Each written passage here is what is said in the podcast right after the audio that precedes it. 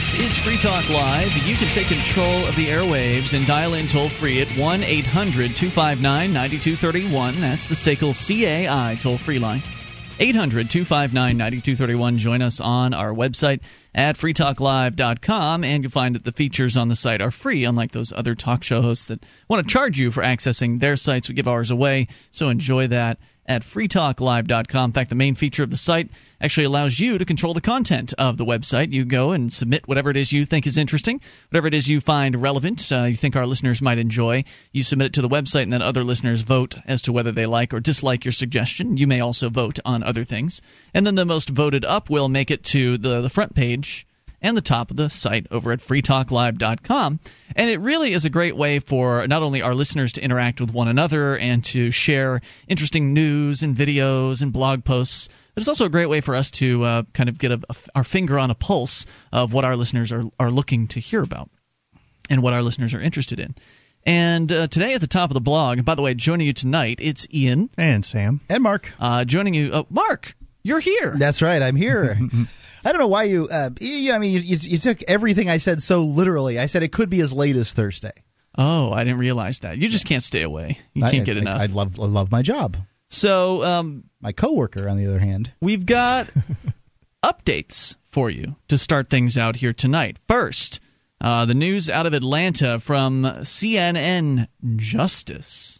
The city of Atlanta will pay $4.9 million to the family of Kathryn Johnston. Does that name ring a bell? Yes, that's the uh, little old lady that was uh, trying to protect herself in her house uh, when right. uh, some some uh, police snitch gave you know just gave bad information to the cops. They decided that that was good enough for them. They busted in with a SWAT team and shot her dead. Yeah, that's right. In her home.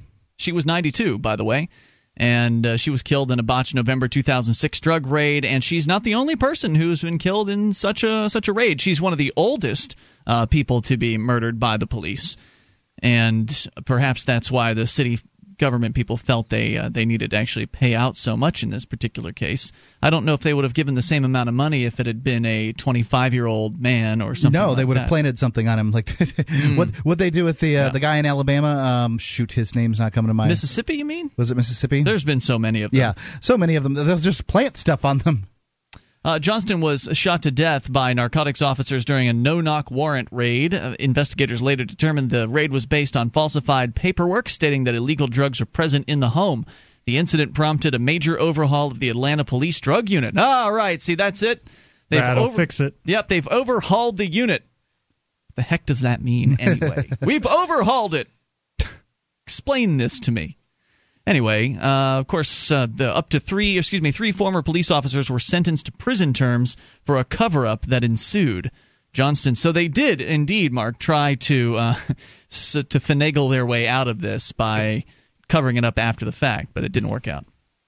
Johnston's family will receive 2.9 million dollars sometime in fiscal 2011, and then the remaining 2 million will be paid in fiscal 2012 on or before uh, August 15th, 2011. The payments represent the settlement of a lawsuit filed against the city by Sarah Dozier, Johnston's niece. Reed's office said in a statement initially filed in state court, the suit was moved to federal court where a judge ordered the parties to mediation. As the search warrant was being executed November 21, 2006 at Johnston's home, she fired at officers with an old pistol, apparently believing her home was being broken into. She was right her home was being broken into. It's just that the men who yeah they were, just they won't use that terminology when the when the police do it. Isn't it strange? Right. You know, apparently reacting to her home being broken into. See, they didn't say that. Yeah, so uh, when they do it, it's not being broken into. Right, it's not. It's a lawful entry. Right, that's exactly what it's like. Six officers returned fire. Johnston's one shot went through her front door and over the officers' heads. They responded with 39 shots, hitting the elderly woman five times. Reed said in the statement. It's quite a quite a marksmanship, quite a credit to their marksmanship, isn't it? The resolution of this case is an important step in the healing process. Well, I don't know if they saw her. When right, probably not. Uh, the resolution of this case is an important step in the healing process for the city and its residents. And of course, the residents are going to be the ones that have to heal from this because the city agents will not be held responsible for their actions as far as financially. The $4.9 million isn't coming from any of their pockets, it's coming from the taxpayers' pockets. So the taxpayers are, are being victimized here, and not quite in the same manner that uh, Johnston was victimized, but they're victimized nonetheless. They are forced to pay for the mistakes of these these people who purport to be their agents, but there's no actual uh, any there's no evidence whatsoever that they in any way are actually working for the taxpayers of the city of Atlanta.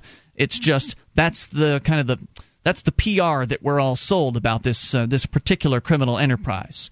This criminal enterprise gets to hold everybody else responsible for their mistakes. This criminal enterprise gets away with pretty much everything they do. It's very rare that uh, cases like this will come up where they really botch it up so bad. They botch up on one hand by killing an old woman in her home, on the other hand by trying to cover it up and botching up the cover up.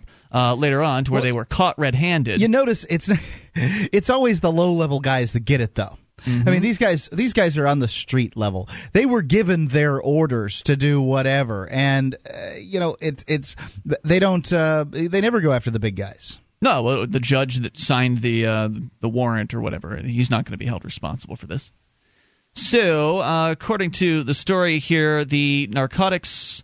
Uh, as a result of the incident, several police officers were indicted in federal and state court on charges and were later convicted and sentenced for their actions. Last year, former officer Jason Smith was sentenced to 10 years in federal prison, while former officers Gregg Junnier and Arthur Tesler were sentenced to 5 and 6 years, respectively. Also, a rare, fairly rare situation to actually see uh, the police, individual members of the police, being somehow punished for this. Yeah, I'm sitting here waiting to hear that you know they were they're going to be let out on good behavior or you know suspended there's some way suspend, suspended sentence whatever. It's a shocking story. Um, you know it, and you really pointed it out. It's her age. Mm-hmm. it all boils down to the fact that it was an old lady. If this had been somebody else of, of a different demographic and uh, uh, you know age age demographic then it, you know it would have been an entirely different story. Yeah, they would have been made out to have been a killer, a cop killer, and and indeed they did, by the way, attempt to plant these cops that were sentenced. Uh, they pleaded guilty to charges of voluntary manslaughter and making false statements, and one of the cops admitted to planting bags of marijuana in Johnston's home after her death. This is how it's done. Now, I remember a story. I, I, thought that this was the lady that actually shot two of the cops and then they still killed her. Is that what happened, or was that a different one out of the Atlanta area? I don't remember that story. I don't they, remember. No, um, they claimed here that it was one shot that she took with her okay. little pistol and it went over their heads. Okay. Probably warning whomever was uh, yeah. busting right. through the door. But you know, what, little did she realize that these guys have no intention of stopping. They they want that that gunshot so that they can return fire. Yep. Uh, U.S. District Court, or excuse me, U.S. District Judge Julie Carnes ordered the three to split Johnson's funeral costs of eight thousand one hundred eighty dollars. Wow! And to serve three years of supervised release after they, they actually complete... got money out of them. I yeah. can't believe it. Yeah, they did. Supervised apparently. release after they complete their prison term. Okay. Uh, according to CNN affiliate WXIA Smith, the uh, this is one of the officers. I pray daily for Ms. Johnston. I Ms. also Johnston's pray, dead. What good is praying? I also pray other officers in Atlanta will have the moral fortitude I didn't have. You know, I, I just I, I I believe that generally, when things like this happen, when something bad happens, that this is what the cops do. They try to cover it up. I'm not saying these guys wanted to shoot this old woman. I'm saying that these guys were sloppy in the way they went about getting their uh, their their mm-hmm. uh, warrants, and I don't think that's entirely uncommon. Judges will sign just about anything, it seems to me, and they got unlucky. And I'm sure that they, they can generally get lucky. They they got unlucky. They picked an old woman, uh, unfortunately, you know, out of out of the hat, uh, drew an old woman, I guess I should say. And you know their their marijuana bags just weren't going to cut it. They just, you know, even crack bags. They didn't have, you know, whatever it is. They didn't have enough on on them. But I'm sure that this happens more times than than we can count. Of course, it does. You're never gonna if you if somebody's lying there dead, having shot at cops, and there's drugs in the house, and it's a guy my age, you know, 40 year old male. Eh, what's this? There's no news story there. Yeah, prosecutors even said that the officers regularly presented false information to obtain warrants, and they cut corners to make more time for lucrative side jobs, providing additional security to businesses, often while on duty, and receiving cash payments. 1 800 259 9231. So this was business as usual for these guys. I'm sure they're going to go back and review all of these cases that these guys have ever worked on, right? More coming up. You take control. It's Free Talk Live. Have you been thinking about starting a website? I'm going to tell you about a great offer from HostGator. HostGator is a worldwide leader for web hosting, and they make it easy to get your own .com domain name. You create your very own website with their free site builder tools and templates. Sign up at hostgator.freetalklive.com to receive your first month completely free. Whether you want a personal blog or a complete e-commerce business website, let the experts at hostgator.freetalklive.com host you.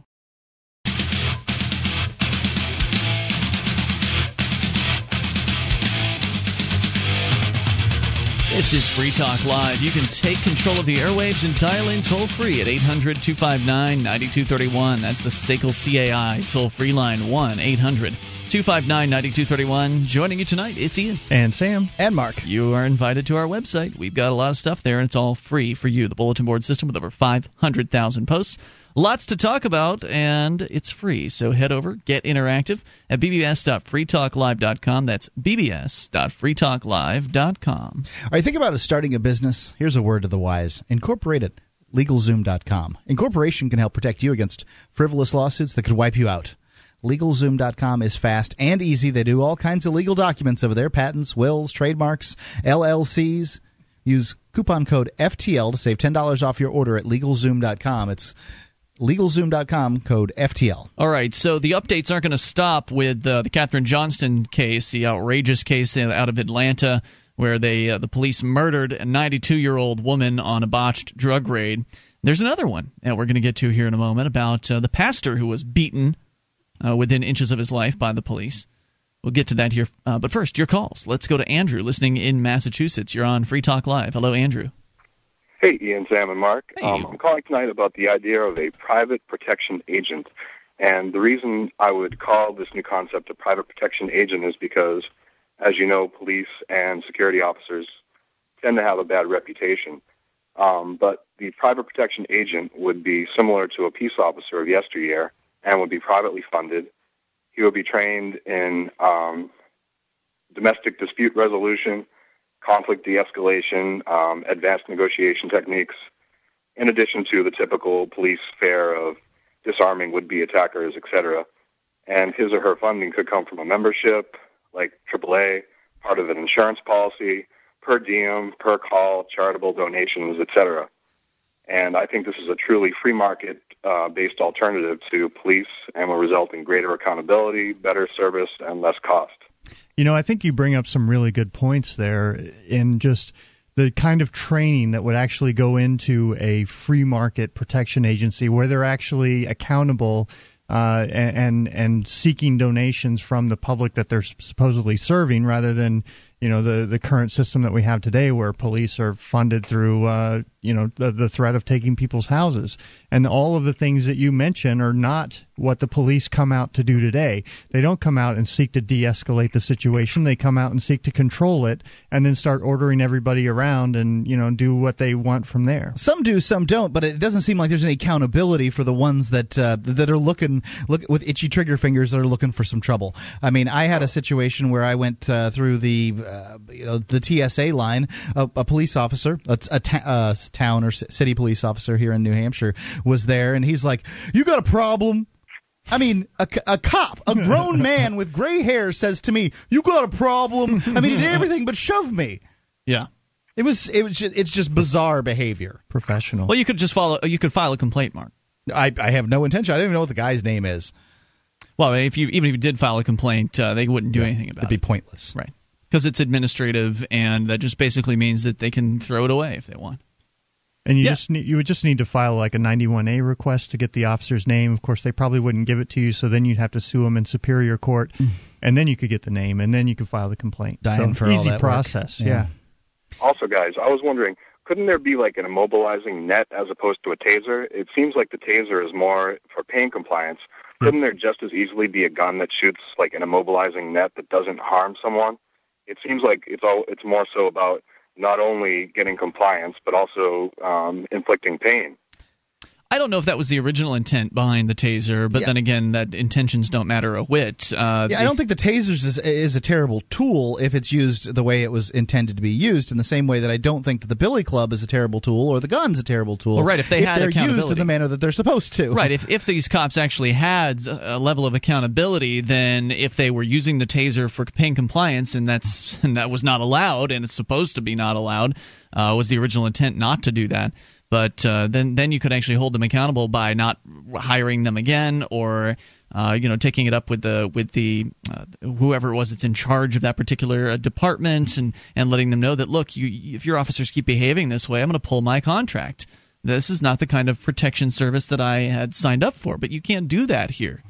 You, you, there's no choice like that. So I like what you're saying. It's just that communicating the these ideas to people is, is pretty tricky. I mean, this is this is pretty advanced liberty that we're Yeah, talking about. And here. you know, I, I I think that I, I it absolutely is advanced liberty, and it may very well be the kind of liberty that that, that may exist beyond our lifetimes. We don't know. Um, I. Nah. I, I, we just don't know. so um, I, I think that one of the I think the best way to communicate these things is to talk to people mostly about the things they can get, which is they can get every you know the government handling cop cops courts and roads and then you can you can handle the other issues pretty pretty readily it seems to me Yeah, I have no doubt that you know eventually it'll end up where in a kind of we'll uh, we'll end up in, under a system that Andrew Andrew is describing, or not under. I guess that's the uh, monopoly paradigm, but we'll have those services available to uh, to people. I don't know how it's going to get there, and I don't necessarily think it's going to start the way you're describing. It might be uh, some kind of uh, documenting service where you know these. uh, Who knows how the market's going to evolve in this? But I think Mark's bringing up a good point in that people aren't ready to really see this or understand it or or consider it a a, a viable alternative. And I think um, the market is going to have to sort of adapt and find a way to kind of get its foot in the door and get a start and get established to where it can start expanding out from there. and that is really a tricky part. And Andrew, any ideas on how to get from here to there? Um, no, I just, I just, I'm an idealist, so that's kind of, um, in an ideal society, that's how I would see. It would be interesting. I'd like to see a guy like Brad Jardis, who I know was on last night. I should have called Ben, but um, interesting to see his perspective and maybe um, encourage a guy like him to uh, start his own private protection agency and go from there. Yeah, I love the idea. I just but you know these the, the, the problem with with your current private protection agency is these things exist already. You can hire Wackenhut to, Mm-hmm. to keep an eye on your house. You can hire Wackenhut to handle uh, disputes uh, that, that you know that come up that are you know sort of minor disputes and things like they that. do arbitration. Uh, they wouldn't do arbitration, but they could. They'll send a guy with a gun out and a badge. Yeah. I mean, you know, and, and that that's it immediately gets a different footing. I mean, if you got the neighbor's dogs coming over and killing your chickens, you send uh, you know one of the Wackenhut guys over there. You know, it's gonna it's gonna carry some weight. So this exists today. It's just that most people, um, the, you know, the the cops have superiority over over security guards, and uh, you know many of the security guards wish they were police officers. And I- go ahead.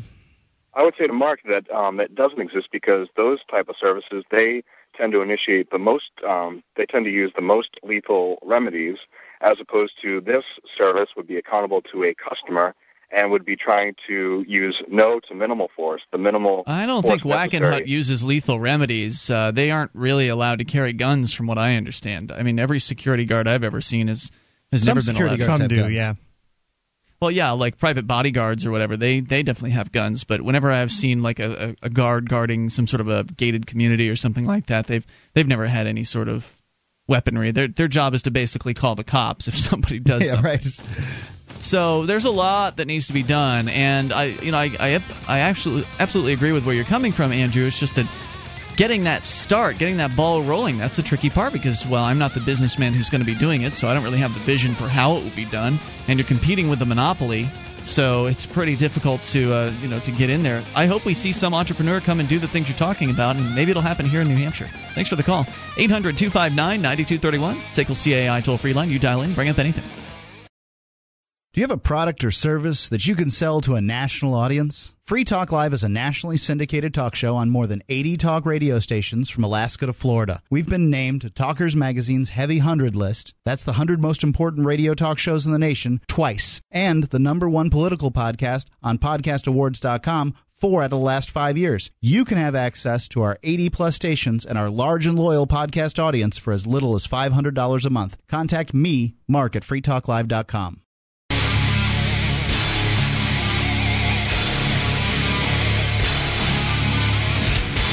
This is Free Talk Live. You can bring up whatever's on your mind. Just dial in via the toll free number at 800 259 9231. That number brought to you by SACL CAI. It's 800 259 9231, and you can join us on our website at freetalklive.com. Uh, the features there are free, including archives. So if you've missed a moment of the show, just click and download. They're right there on the front page of the website. You can get the last week's worth of shows uh, there on the front page. And then if you click into the archives section, you'll go back to 2006, all totally free. But it is brought to you by HostGator. That's right. HostGator is the world, a worldwide leader for web hosting. They make it easy for you to get your own .com domain name. Whether you want a personal blog or complete e-commerce business website, you can let the experts at HostGator.com host you. Uh, and, and, rather than using HostGator.com's portal, use HostGator.freetalklive.com. That way they know where it's coming from, and you don't have to use the coupon codes or anything complicated like that. HostGator.freetalklive.com and uh, by the way their website or their uh, their their hosting uh, 130% powered by wind so it's environmentally friendly too it's amazing? I, I, I, don't know where this wind farm is all right so uh, 800 259 9231 a little bit more here another up, update some good news uh, more good news i mean i guess uh, that Kathryn Johnston's family was awarded $4.9 million is, is good news, but it's, of course, not good news for the taxpayers of, uh, of Atlanta. That in the case of the 92 year old woman that was shot to death uh, by the police down there. In this man's case, he wasn't killed, but he was beaten severely. His name is uh, Pastor Anderson, Pastor Stephen Anderson. And uh, according to the Valley, uh, excuse me, PhoenixNewTimes.com, there's a little bit of more information here than I was aware of about this man, and it's and it's pretty disturbing. No fan of freedom, according to the New Times, could appreciate the draconian Border Patrol Yuma County checkpoints on Interstate 8 near the Arizona California border. These third world style roadblocks thwart the Fourth Amendment's protection against unreasonable search and seizure, courtesy of a still disputed 1976 U.S. Supreme Court ruling that allows them within 100 miles of international borders. Still, we're not thrilled with the acquittal of Tempe pastor Stephen Anderson on charges related to his protest of an Arizona side checkpoint, which left him tased and bloodied. It's not the outcome of the case that dampens our enthusiasm. People who protest these checkpoints ought to be treated humanely and not tortured with a taser and brutalized. But Anderson's no hero. He's a hate spewing advocate of violence against innocence, and he claims his viewpoint is biblically based. Anderson told a radio station last year that he believes that all homosexuals should be executed. Hmm. Not only does the right winger believe President Obama deserves to die, he prays for Obama's death each night in his bedtime prayers. Yeah, I, I remember that one, and you know, that, there's nothing nice about that.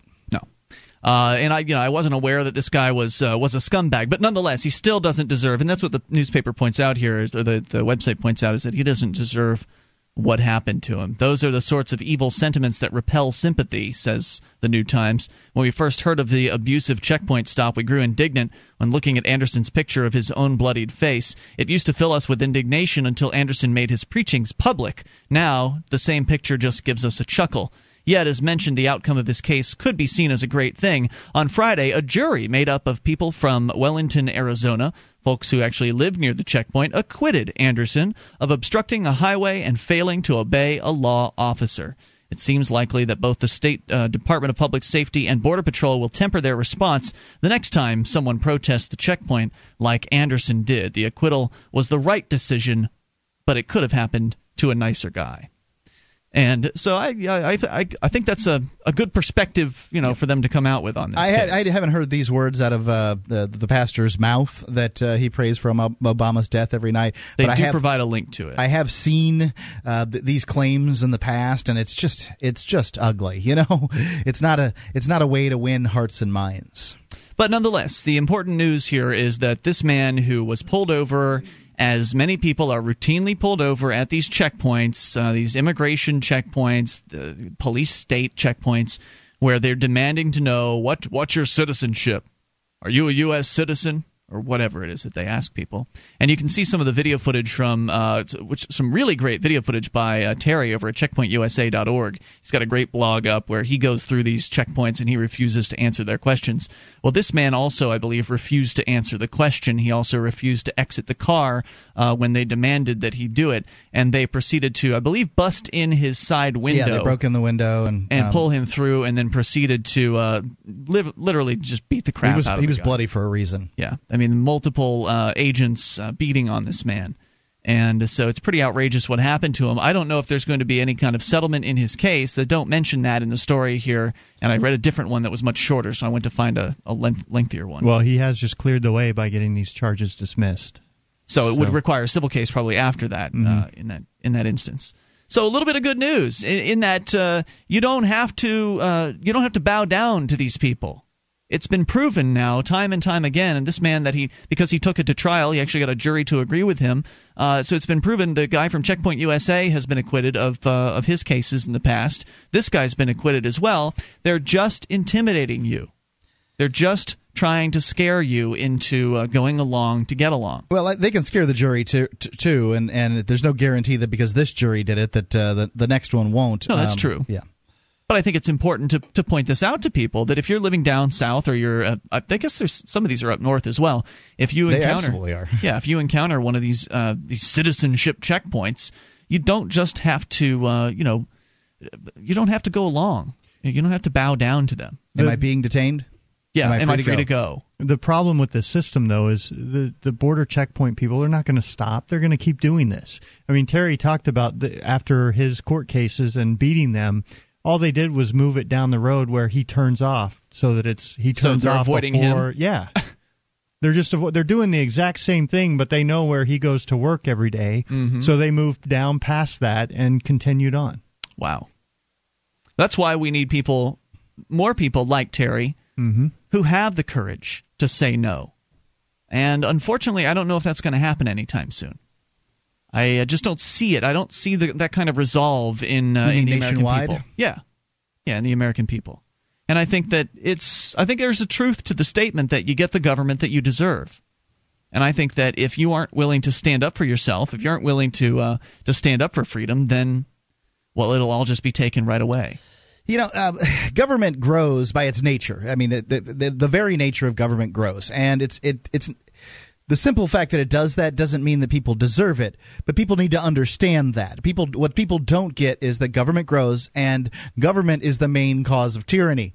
Hey, you know, I, when they wave the flags and they tell you you've got freedom, it's the people handing out the flags that are the problem. You know, I mean, this is uh, those are the things that people don't get. No, I don't. I don't mean to suggest that people deserve to be in, uh, under tyranny or that people deserve to be. Uh, maybe the, the the quote isn't the greatest. The idea that people get the government they deserve, but they certainly are going to get the government that they uh, Allow. Allow. Yeah, That, that makes more sense. Mm-hmm. You go along to get along, and you're going to get what you get, and that is more government, more government, more control, more taxes, more restrictions, uh, more uh, police state, more abuse, more violence, more breaking and entering by the police, more shooting of grandmothers more shooting of innocent people, killing of babies, killing of dogs. When will you decide it's enough? When will you decide that you've had it? And when will you decide that not only is it enough and you've had it, but you're willing to actually do something about it besides bitch and moan? Because it's not easy to make that choice.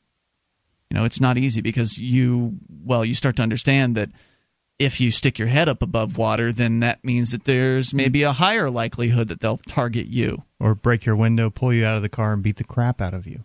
Yeah, so it's Like they do with scary. The pastor. it's scary out there. And so I don't blame anybody for going along to get along. I mean, after all, that seems to be the safest path, and human beings are likely to take the uh, the, the path most traveled. It's the it's the survival instinct, you know. I mean, people will submit because of their just desire to survive, and the government has become so oppressive and so uh, powerful by taking all of these things for themselves and and and stealing the rights away from the people in the name of protecting them. that you know it's almost impossible to stand up against them, especially by yourself. But what good is surviving if what you're surviving in is essentially a total police state? It's serfdom. Yeah, what good is that? What good is living if you can't live for yourself? Got TV, 1 800 259 9231. Beer, TV, and beer. six pack. Yeah. 800 259 9231. Your thoughts are welcome. Bring up whatever's on your mind. Take control of the airwaves. It is Free Talk Live. You can listen to Free Talk Live on the radio via podcast, the webcam, and our live streams at freetalklive.com. Not enough options? Now you can listen to Free Talk Live from any phone, anywhere. Add this number to your phone 760 569 7752. It's a long distance call, so make sure you're familiar with your phone's calling plan. The Free Talk Live listen lines are airing the latest episode of Free Talk Live 24 hours a day, including our live shows. Call 760 569 7752. That's 760 569 7752. This is Free Talk Live, and you can take control of the airwaves. Just dial in via the toll free number at 800 259 9231. That's the SACL CAI toll free line. 1 800 259 9231. You can join us on our website at freetalklive.com. Uh, we've got a lot of features uh, there at the site, and we give them to you. Now, if you enjoy the fact that we give you the website for free, then we would ask that you voluntarily support the show by becoming an amplifier for as little as three bucks a month. We'll take that money in, reinvest it into the show and get on more radio stations across the country, bringing more internet listeners on board as well, and exposing new people to the ideas of freedom head over to amp.freetalklive.com, get signed up, and you'll get perks like access to the AMP only call in lines, AMP only forum, and podcast, and more. Go get all the details, get signed up with any major credit card, PayPal. Alternative options are also available at amp.freetalklive.com. Joining you tonight, it's Ian. And Sam. And Mark. Sam, of course, joining us from obscuredtruth.com. Sam, you do a lot of video work uh, when uh, that's kind of your primary form of activism and highly recommend people go there and visit and watch some of your videos. And actually, I just saw a video during the break. I went to the Checkpoint USA website, uh, which is checkpointusa.org, and then when you click over to the blog, is where you can see what Terry's been posting recently. And he always finds some real gems. Uh, it's not just Terry. Now we've actually had Terry on the show in the past. He came up to visit New Hampshire, and he came into the studio, and heck of a nice guy. Uh, but his website isn't just Terry. He kind of started this, though.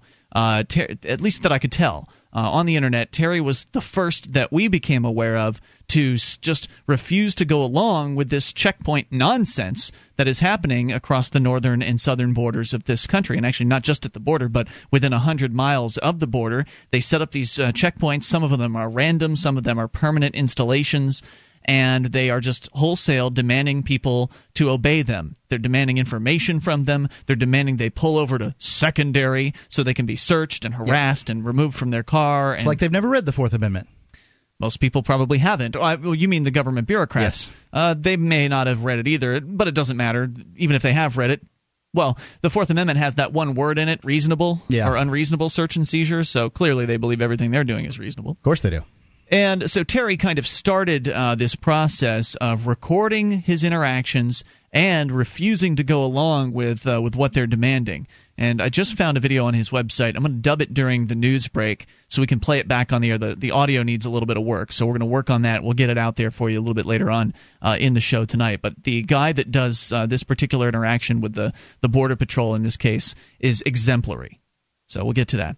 800 259 9231. But so far, what we've been talking about this hour has, has been a little bit of good news. Some updates on some cases we've been covering for, for years on this program. Uh, Kathryn Johnston, the 92 year old woman shot to death by the police in Atlanta, her family being awarded $4.9 million uh, by the people calling themselves the city of Atlanta. That in a federal uh, lawsuit. Also, uh, Pastor Stephen Anderson, who apparently is a, a, bit of a bigot, but nonetheless didn't deserve to be uh, pulled from his car and beaten half to uh, half to death. He was also acquitted by a jury in the case of uh, him being pulled over at one of these checkpoints. So you've got a couple different cases here, and maybe he's going to. I believe there may be a civil lawsuit involved in his case. I don't know what the status of that is, but you've got cases here where these governments are paying out, in many cases, millions of dollars because of the actions of their government bureaucrats, who are, for the most part, unaccountable and uh, this is this is costing these governments some money, which of course means it's actually costing the taxpayers some money. And I think the reason, one of the reasons why the, uh, the city of Atlanta might only be able to pay two million dollars a year instead of four point nine million all at once, maybe because they just don't have the money. A lot of government people are uh, are having kind of tough times these days, right, Sam? They are uh, right here from the ChicagoTribune.com. Pension check may not be in the mail.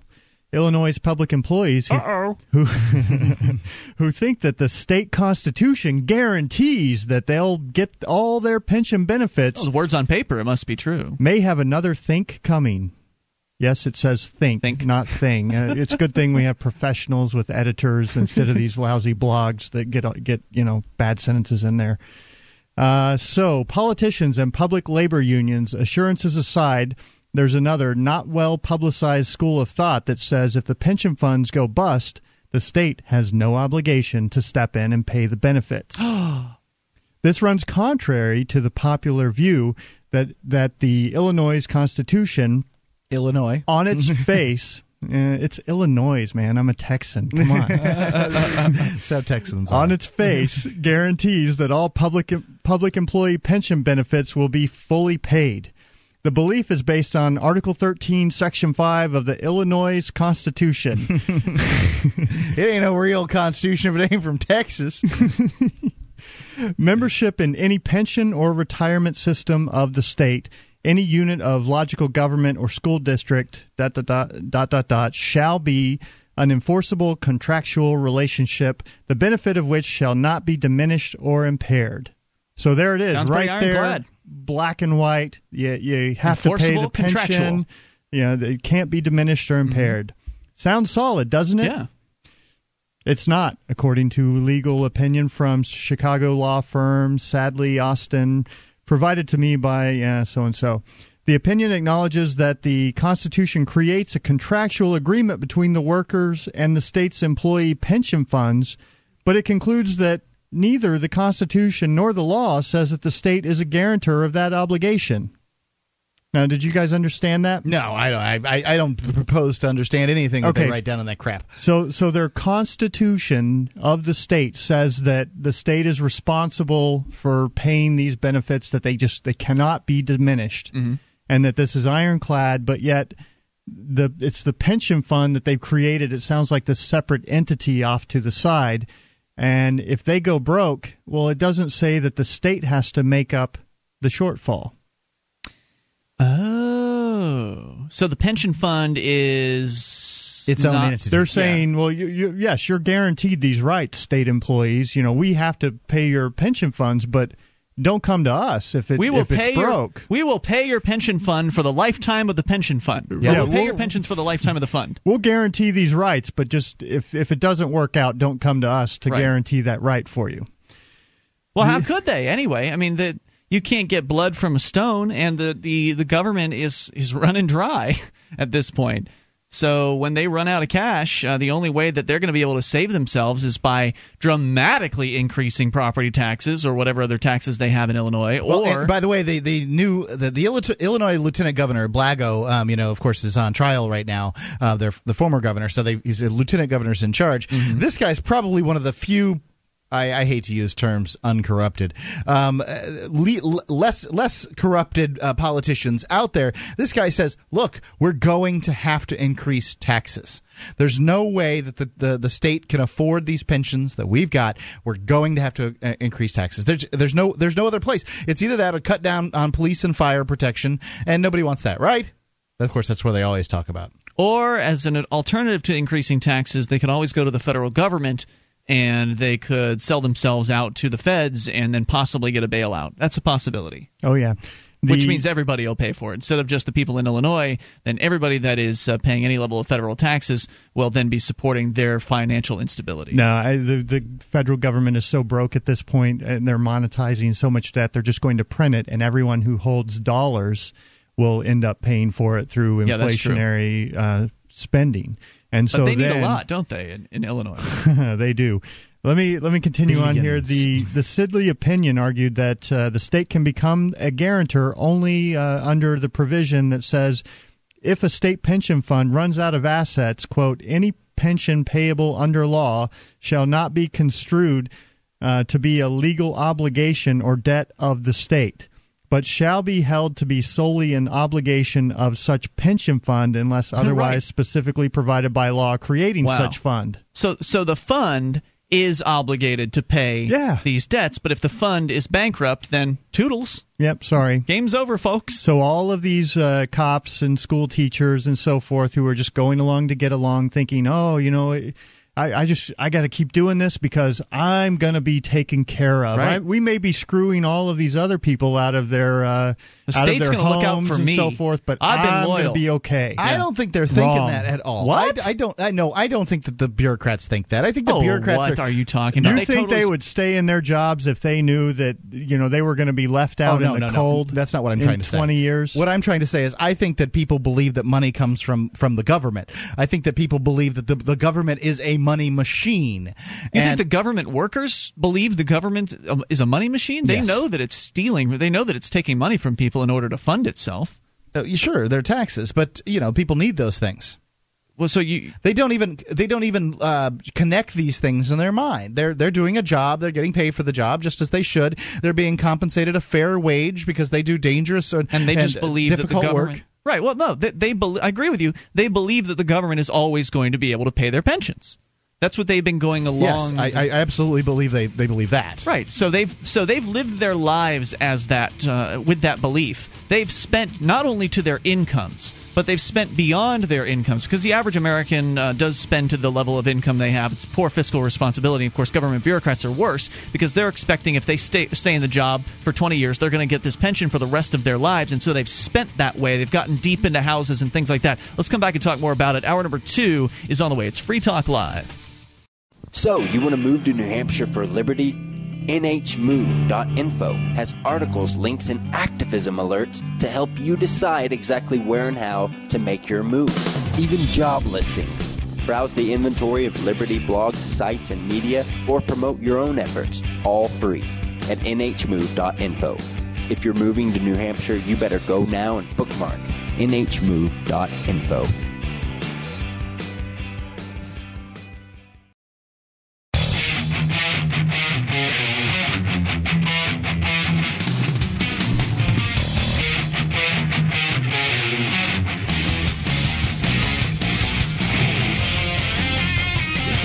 Free Talk Live. We are launching into the second hour of the program. You can dial in toll free, take control of the airwaves, and bring up whatever's on your mind at 800 259 9231. That's the SACL CAI toll free line, 1 800 259 9231. Join us online at freetalklive.com. Tonight, it's Ian. and Sam. And Mark, And don't forget over at freetalklive.com, you get to control the content of the site. You submit different things that you find interesting online. Other listeners vote on them, and then the most voted up make it to the front page and the top of the website, meaning we're more likely to see them, and so are other people.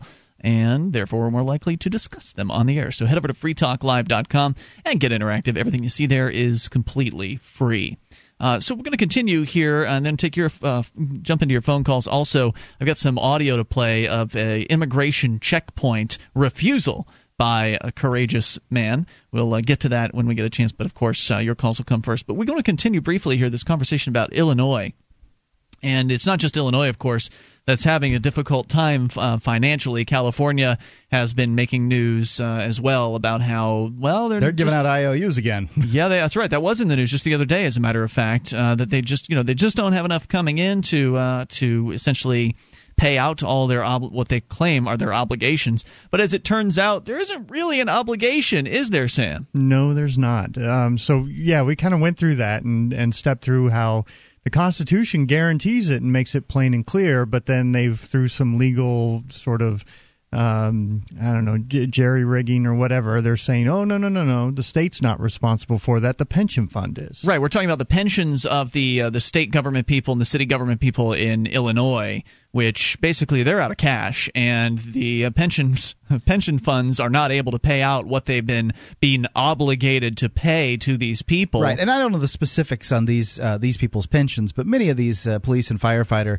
pension funds they get 90 95% of their pay for Yeah. the rest of their life. Um, After working 20 years they'll have they have tricks that they do on the way out that get them disability in the process. It's my understanding that 80 something percent of the the, the guys who the the commander types leave on some kind of disability. And we're not talking about bullet wound disabilities. We're talking about irritable bowel syndrome, Nice. bad backs, things like that. Right. So they get a, an additional, uh, you know, huge chunk of money. These guys are set up for the rest of their lives. or so they think. Well, yeah. So it's been that's that's been the case up until now, and that's why the government people have been so uh, they they've been so confident that they're going to get what's theirs. They're going to get what's coming to them, and that's when I was going out to the break. I was talking about how a lot of Americans are not very good at uh, their finances, and so they spend to what they earn. They're not good at saving, and government bureaucrats would be probably likely to be even worse than the average American at this because they've been told this story about how they're going to get all this pension money once they're retired, and it's going to be pretty much like you said, Mark, ninety percent or whatever of what they used to earn. So they can basically spend. They believe they can spend beyond their means. Like, oh yeah, go ahead and buy that big mansion. You'll be able to afford it with your pension. But now, as it turns out, the uh, government people might not be getting their pensions, and so that's How you going going to make the payments on the mansion? yeah. What are the chances of the funds running dry? Pew Center on the states ranked Illinois dead last in pension funding. Uh, the generally accepted view is that Illinois's unfunded pension liabilities come to about 80 billion.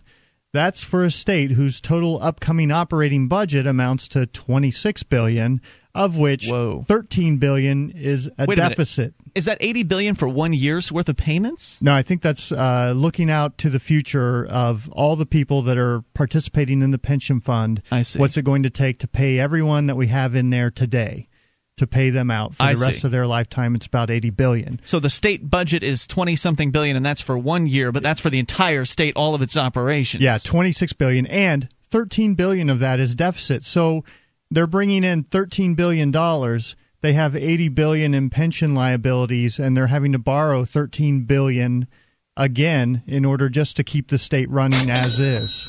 Yeah, well, that's what I'd heard. Oh, hey, look, that loops. it's kind of funnier that way. Um, but yeah, so so now the, the last story we read about Illinois wasn't that long ago. A few weeks ago was that they were going to go and get a, a- like a four billion dollar loan so they could make pension payments or something like that. Yeah. So they're already getting in hock over uh, over making making these pension payments. How are they going to ever pay these loans back? What fool is loaning these people money? Well, here's a solution. Even if the state were to shut down everything that it runs, such as the Medicaid, transit funding, law enforcement, education, and the legislature, and put all of its money into eliminating the unfunded obligation, the entire state would go dormant for three years. well, not exactly. It would go dormant longer because the liabilities would have continued to increase during the three years. Sure, they've got bu- bureaucrats that are continuing to uh, just you know to retire. Well, to get an to get an idea of how fast, consider that from 2006 to 2010, the unfunded liability doubled to 80 billion from 40 billion, according to Martin. Well, not uh, well, not actually. The unfunded obligation could even be greater, Martin said, because of a flawed formula that underestimates the actual benefit costs. Just keeps getting better, doesn't it? Wow. If a more standard calculation were applied, the unfunded obligation could run to 200 billion according to some analysts. This is this is what happens, by the way, when you base your business on stealing.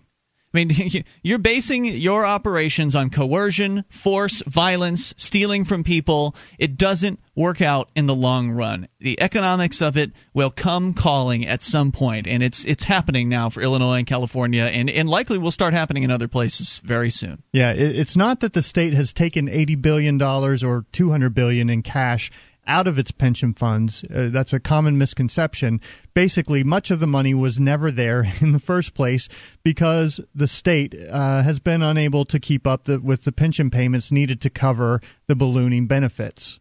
One way to look at it, the state shorts the pension funds to keep the electricity on. Uh, how this happened is a complex and dark political tale. Oh, I'm sure. Well, especially in Illinois, one of those corrupt states in the union. extending over half a century of wanton spending, borrowing, self uh, depreciation, and They don't have any. There's no accountability. They can steal as much as they want. They've done their business based on that factor for you know for the entire life of this so-called state, this concept, which is really just men and women doing violence against other men and women, and because the the politicians and the state agents have no responsibility for their actions, they have no uh, there's no reason for them not to just go crazy and spend whatever the heck it is they can get away with spending, tax people as much as they can possibly get away with taxing them, and then when they leave office, they don't have anything hanging over their head. They're collecting the pension, and they're you know they're it's on easy street for them, so they they don't have any reason to be fiscally responsible once when they're on the inside. They can spend and spend and benefit their buddies and punish their enemies as much as they want to, and then once they're out, they're out. Uh, you know, game's up right. for them. It's the next group of uh, people that uh, that come in and then take the reins and do the same exact thing over and over again. At some point, it's going to end. But if uh, we're to climb out of this nightmare, everyone will have to sacrifice. Knuckle down. That includes public employees who Martin notes should get on board to uh, work out solutions. They might have to put up They'll with be the some, last people to do anything. They might have to put up with some. This is a union state, okay? I mean, you're not talking you're not talking about your average state here or southern state or something like that. Illinois everything runs on the union. If you run a power plant and you want to hire a pipe fitter, you don't hire a pipe fitter. You go to 597 Pipe Fitters Union and you say, hey, send me some pipe fitters. It's a monopoly on pipe fitters that 597 has. The whole state is run by unions. There's they're not no, going to give up their They're pensions. not going to give up anything. They'll drive that they'll drive that ship to the bottom of the ocean before before they uh they they, they no way. Not in your life are they going to give that up. They might have to put up with some small sacrifices, but it's better than waiting until the well runs dry. Yeah. no, not to them. It's not. They'll they'll suck they'll suck the last bit out of that well with a straw Yeah. if they have to. They're not going to sacrifice anything because they deserve it. We worked hard for 20 years working in these government bureaucracies, sitting around and filing paperwork and pushing pencils. We deserve every dime of that darn pension, and we're going to get it no matter what it takes. Now go ahead and raise taxes by 50%. Because well, how else are they going to get out of this? Besides the federal government coming in and bailing them out. And cut services too. There's that, but they're not going to consider that as an option because to cut services means they'd have to cut jobs. Yeah, that's true. and they can't do that because you know these people have families. Uh, One eight hundred two five nine ninety two thirty one. Somebody's on the line here from Illinois. We'll talk to them hopefully coming up. Free Talk Live. Death. Its shadow followed Paul. Its hot breath had flowed across the back of his neck. Its cold fingers had caressed his throat. As Paul dabbles in the occult world of the Ouija board, a dangerous netherworld opens up to him, and he discovers the frightening possibility that a demonic dimension may be merging with our own. Read Matthew Wayne's debut novel, The Ouijiers, to find out more. Available now as an ebook at iPic Publishing, ipicpublishing.com. This is Free Talk Live. You can bring up whatever's on your mind. Just dial in toll free at 800 259 9231. That's the SACL CAI toll free line. 1 800 259 9231. Join us online at freetalklive.com. The features on the site we give to you, including the wiki with over 2,000 pages created by listeners like you. You can go to wiki.freetalklive.com, edit almost anything there. Wiki, W-I-K-I dot freetalklive.com. Did you know Taryn Lupo from the LCL Report and Wheels Off Liberty supports his full time activism by selling Liberty themed jewelry? Support the ideas of Liberty every time you buy some of his unique stuff. He goes, he does custom work for just about anything you can dream up, and you can see his designs at lclreport.com or join his fan page on Facebook. It's lclreport.com. All right, let's go to your phone calls uh, and talk to Matt in Illinois. You're on Free Talk Live on the amp lines. Good evening, guys. Hey, Matt. Now you've been. I know you weren't calling about the Illinois financial crisis, but uh, you. I'm sure you heard the conversation we were having there earlier about how their their pension fund is pretty much running dry, and they have no way of actually uh, of actually making those payments. Uh, any uh, inside scoop on what's happening out there? Well, um, actually, it's it's kind of sad. In 20, 30 years ago, Chicago was a, a heck of a, ma- a manufacturing town. Yep. Well, one of the little known things about Chicago, many people might not know, is we had a lot of candy companies. We had Ferrara Pan, we had Mars, we had uh, Godiva chocolates, a bunch of other um, candy companies, and they were really employing quite a, a, a number of people. In in a uh, roundabout way, I I worked for Mars, and um, they had to start shutting down because the Chicago area just got so expensive to Wow. to, to do business in, and so they they all packed up and moved. Uh, uh, We got none of that anymore. Hmm. So it's it's a matter of they've already tried raising taxes. Uh, the the taxes in the city of Chicago are awful. They're Yeah. god awful. You can only And go no so wonder- high. I mean, Right. you know, Right. at some point or another, they'll just start to leave, and it's a it's, already a happening. vibrant area. I mean, there's a lot of business going on there. I wouldn't claim that it You were wasn't. just there, right? Yeah, but uh, you know, everybody everybody talks like Mac, uh, Matt here is talking and says that oh, it's not as good as it used to be. Well, no, it's it's not. It's not only is it not as good as it used to be, but I mean these these places have up and moved, and there's empty factories sitting. all You drive along 290, which is the highway, one of the major highways that goes into the city, and it's lined with factory after factory that's closed. That's sad. And those factories all used to have the smokestacks used to be pumping out smoke. Stuff used to be coming out of that those factories, and now there's nothing. Hmm. And you know, this is a city of, of you know the city itself, just the city proper, has two and a half million people. Uh, I'm out in the suburbs, and you know, there's another 10 million people living in the suburbs or, around it. And unfortunately, we're not making anything anymore. Yeah. We're no longer the city that works. We're no longer the city of of big shoulders. Yeah, we still have the the meat packing, and yeah, we still have the the slaughterhouses and things like that. But even that's not doesn't have as much output as it used to. Well, and it makes sense that food would be one of the last things to go because it's a you know it's a basic necessity. So the cars and and candy, candy, of course, that's going to go first because that's something that you buy when times are good.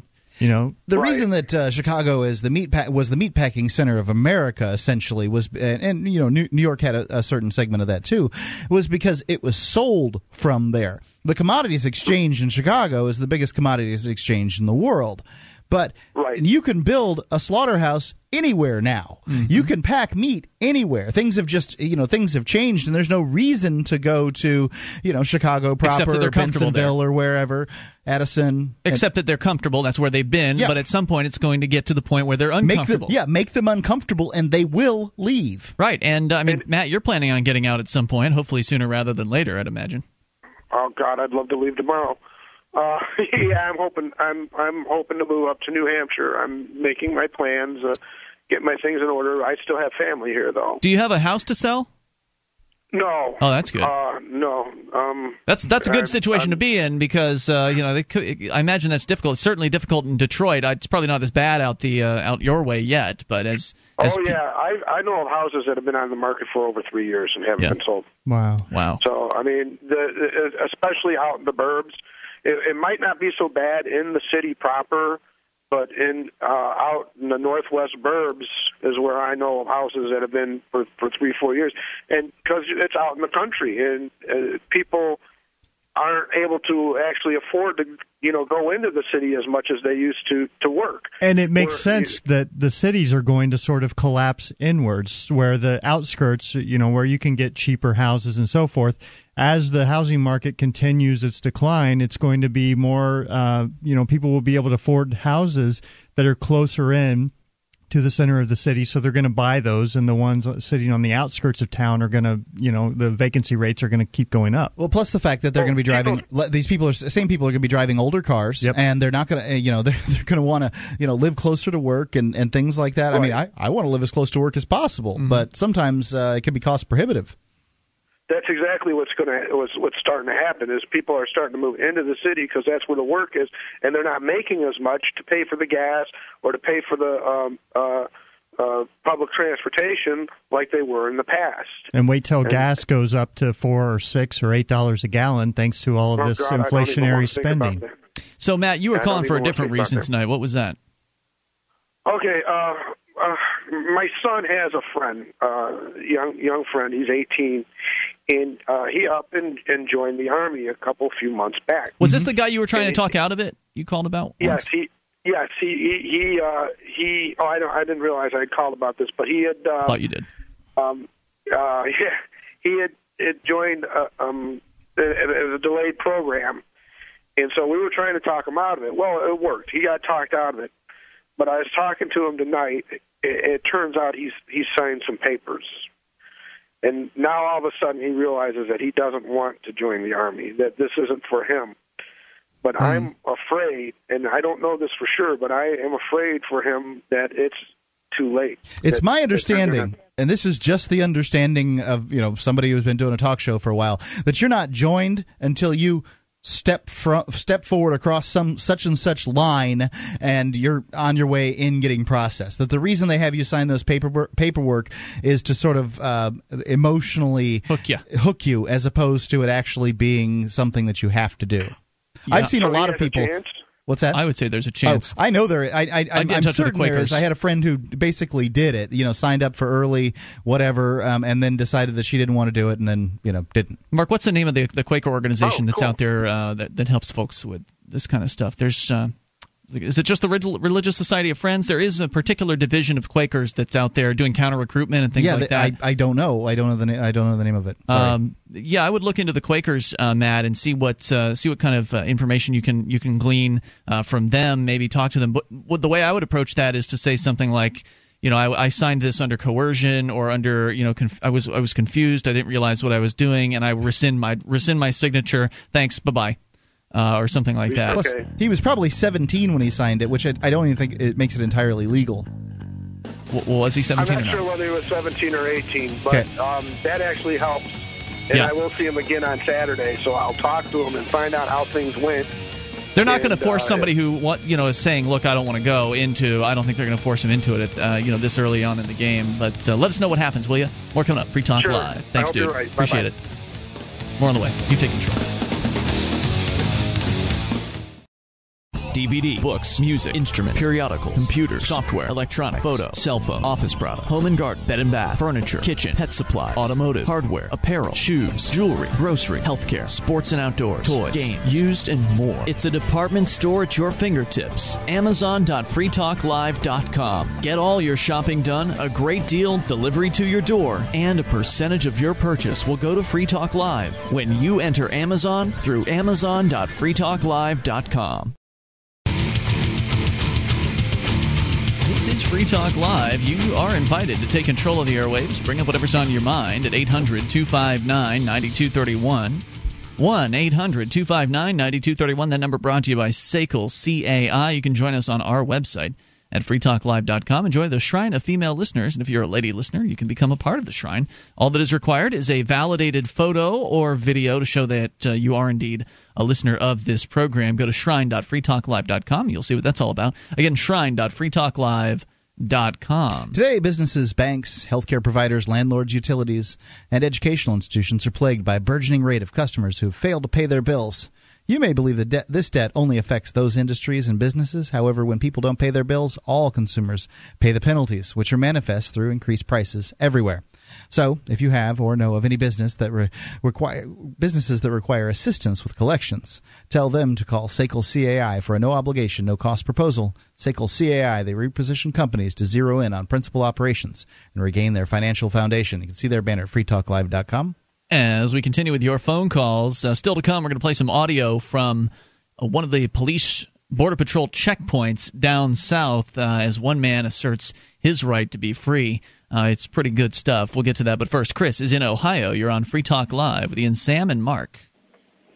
Hi. Hey, Chris. Um, You're on the I need some advice about restitution. Okay. Uh, my dogs, um, we live near uh, about 40 acres of uh, nature preserve, and our dogs, uh, even though we had put in an invisible fence, and we usually have them on a leash now since they started getting out of that, they still escape and go off and dig usually. Well, they actually got out and killed some neighbors' chickens Uh oh. although we didn't know that at the time. hmm Um, so that encounter with the bureaucrats cost seventy dollars to get the uh, obedient dog out.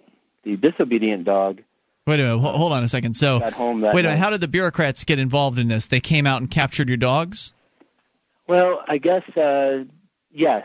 Uh, the, they captured the obedient dog. Mm-hmm. Uh, he, they were still in the chicken coop, I guess, Mm. and the one who doesn't Caught red-handed. even. Or pawed, I suppose. Mouthed. Mouthed, yeah.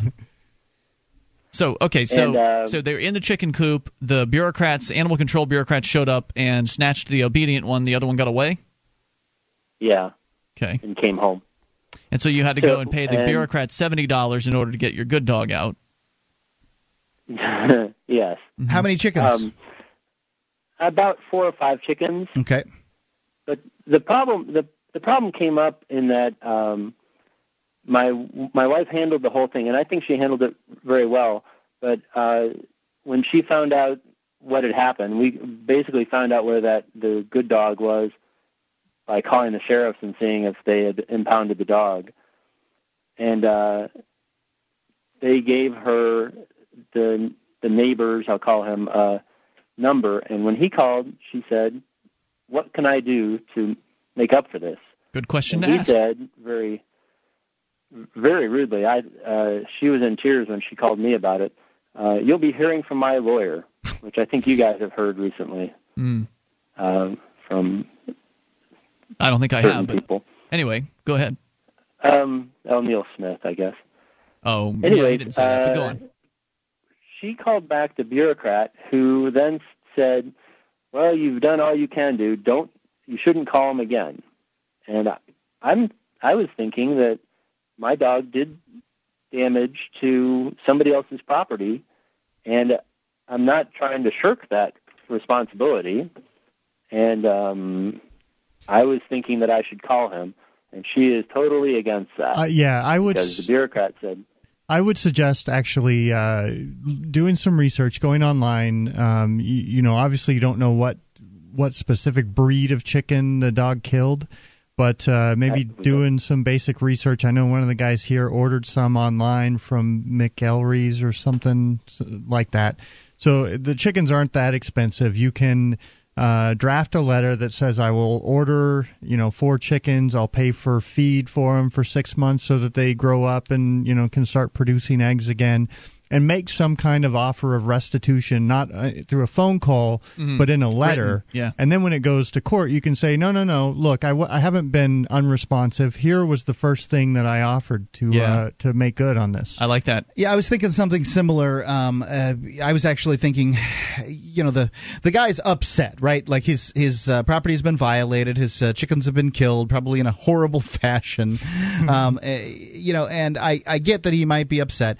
I was thinking so, something more like a, uh, a a sympathy note, you know, just saying, look, I understand you're upset, and we're pre- we stand prepared to restitute and you know in the manner that you name. Something something re- you know restitute in a reasonable fashion in the manner that you name. We stand prepared to do that. And i think that uh, you know sam points out that if, if he does decide to take you to court over chickens um, which I, It's property. I mean, it could No, no to it just- hire a lawyer over some yeah, chickens. he's, he's not going to take he's not going to hire a lawyer over some chickens. That just doesn't make any sense. Um, but he had he had said that it was his grandchildren's chickens, and so I think there is a sentimental value there for him. uh, the We grandkids probably see him as earlier this year. pets. Yeah, I'm, I'm sure it's true. I'm sure it's true. Look, we stand prepared to restitute in these cases. You know, I mean, the, the dogs aren't villains; they're dogs, and I, you know, it's it's difficult for me to imagine that this guy hasn't been in some scenario where his some dog that's been close to him, whether it's a friend or his or the mom or dad's or something like that, hasn't killed somebody's chickens. Dogs kill chickens. As do wild beasts, uh, whatever might possibly come into the farm. Yeah, I think that's it's a good suggestion. But I guess the my one point of clarification between both of your suggestions, I like. Uh, Sam, I like your idea of writing it down, getting an official record of you being willing to make good. But Sam, you kind of came up with the idea of proposing some restitution. And Mark, I didn't really hear that with you. Do you think it's best to approach and just say I'm willing to make restitution, and then ask him what he thinks would be reasonable, or to come forth with uh, with pro- with a proposal? I, I'm generally of the opinion that you should let the other guy talk first. In the um, case of L. negoti- Neil Smith, with his uh, controversy between uh, the Shire Society and and his uh, whatever the the thing that he wrote back in the 1980s, I won't get into the details, but in that case, it was suggested that. The, the people that were looking at that case, one of them suggested that it's usually standard for the person who's been victimized to say, "Well, this is what I think I deserve." yeah. hmm I, you know, I like uh, both approaches. I I think what Mark's saying is a good suggestion as well. You might want to start out the letter and say, you know, tell me what you need to rest to to feel uh, made whole again. Here's and then if you want to you can add a section that says here's what something i can suggest and then lay out i'll buy you x chickens and uh, pay for feed and so forth does that make sense That sounds. Yeah, it sure does. Thanks chris a lot. will you, will you let us know what happens with this I'll if that's a yes or no he's gone Um, Thanks you know, for the call. What, I think that uh, in this circumstance, you're dealing with a guy who's is still in an emotional state, and yeah he may probably- write back one million dollars Well, it's not right. It's the writing isn't. The, once he has to put pen to paper, then he has to act in a more reasonable fashion. He was he was clearly upset on the telephone. Hmm. Yeah. I don't think there's. It's a good idea to call the guy on the telephone again. Um, you know, essentially, there's no record there. You've been rebuffed in um, uh, you know through that sort of plane of, of contact. So there's no reason to go um, after that one again. He's gone so i guess we'll never know if he got to eat the chickens that his dog killed Uh, no, i mean you, no the so dogs ate the chickens. gonna Yeah. have to pay for them hopefully uh, we will and hear I would back like to that. point out, I've got chickens at my house, and uh, a raccoon came was was killing. Uh, killed one of the chickens, ate it through the fence. I mean, this is a resilient little animal, and nobody's going to restitute me. Okay, these chickens Yeah. are like pets. Um, you know, where they're not going to get eaten or anything like that. They've got names, and some So wild been- animal came along and killed Right. it. It could have been any old beast that killed his chickens. He's lucky that it happened to be uh, uh, neighbors where he can maybe get some restitution uh, from them. So, what kind of pre- uh, pre- precautions do you have to take to keep your chickens safe? I mean, the, the fence wasn't enough. What It- it- he was able to kill the chicken through the fence and eat it through the you fence. can you can d- take all kinds of precautions when it comes to, to chickens. This in this case, this chicken pen has uh, the floor has been dug out one foot deep and fencing has been put underneath. You can't even So they burrow can't dig in. down. Yeah, there's the, it, you know, it was it was thought to be the impregnable chicken coop. Apparently not, raccoon found his way. Uh, to- so the raccoon was able to kill the chicken through the fence and ate it through the fence. amazing Wow. Almost- so just got, almost just got got, too rooster. close. The chicken was just too dumb. It got too close to They the are dumb. More coming up at 800 259 9231, the SACL CAI toll free line. Your chicken tips or whatever it is you want to talk about. It's Free Talk Live. On Free Talk Live, we talk about investing in gold and silver as a hedge against inflation, investment, and barter currency. We've teamed up with Midas Resources to offer you some great rates on some hand-picked gold and silver pieces. U.S. Eagles, British Sovereigns, 20 francs, Lakota Nation silver rounds, Montana silver reserves, and Walking Liberty halves. Call 877-857-9938 or go to gold.freetalklive.com. The shipping is the same for one as it is for 20, so try to get as many as you can all at once. gold.freetalklive.com.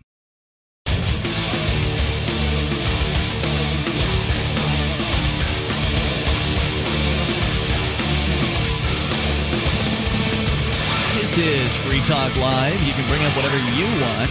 Take control via the toll free number 800 259 9231. The number brought to you by SACL CAI. It's 800 259 9231, and you can join us on our website at freetalklive.com. Uh, the features we give to you free. Now, if you want to help support the show, there's a great way to do that, and that is by shopping with us at amazon.freetalklive.com. You enter Amazon through that particular link, and then Free Talk Live gets a portion of Amazon's profits. So it's the same great Amazon, same prices, same everything that you're used to. It's just that you're entering through our portal, and then Amazon gives us credit for the purchases you make. So start your shopping at amazon.freetalklive.com. We continue here with your phone calls uh, with Corby listening in Texas. You're on Free Talk Live, Corby. Corby? Hey, I have a question. Yes, sir. If California legalizes marijuana in November, would that make California more of a free state than New Hampshire? I think that you have to look at things in the aggregate, uh, and one of the, the ways that you can look, there are different um, metrics, if you will. went that to you can public schools. That's a big word, aggregate. What does that mean?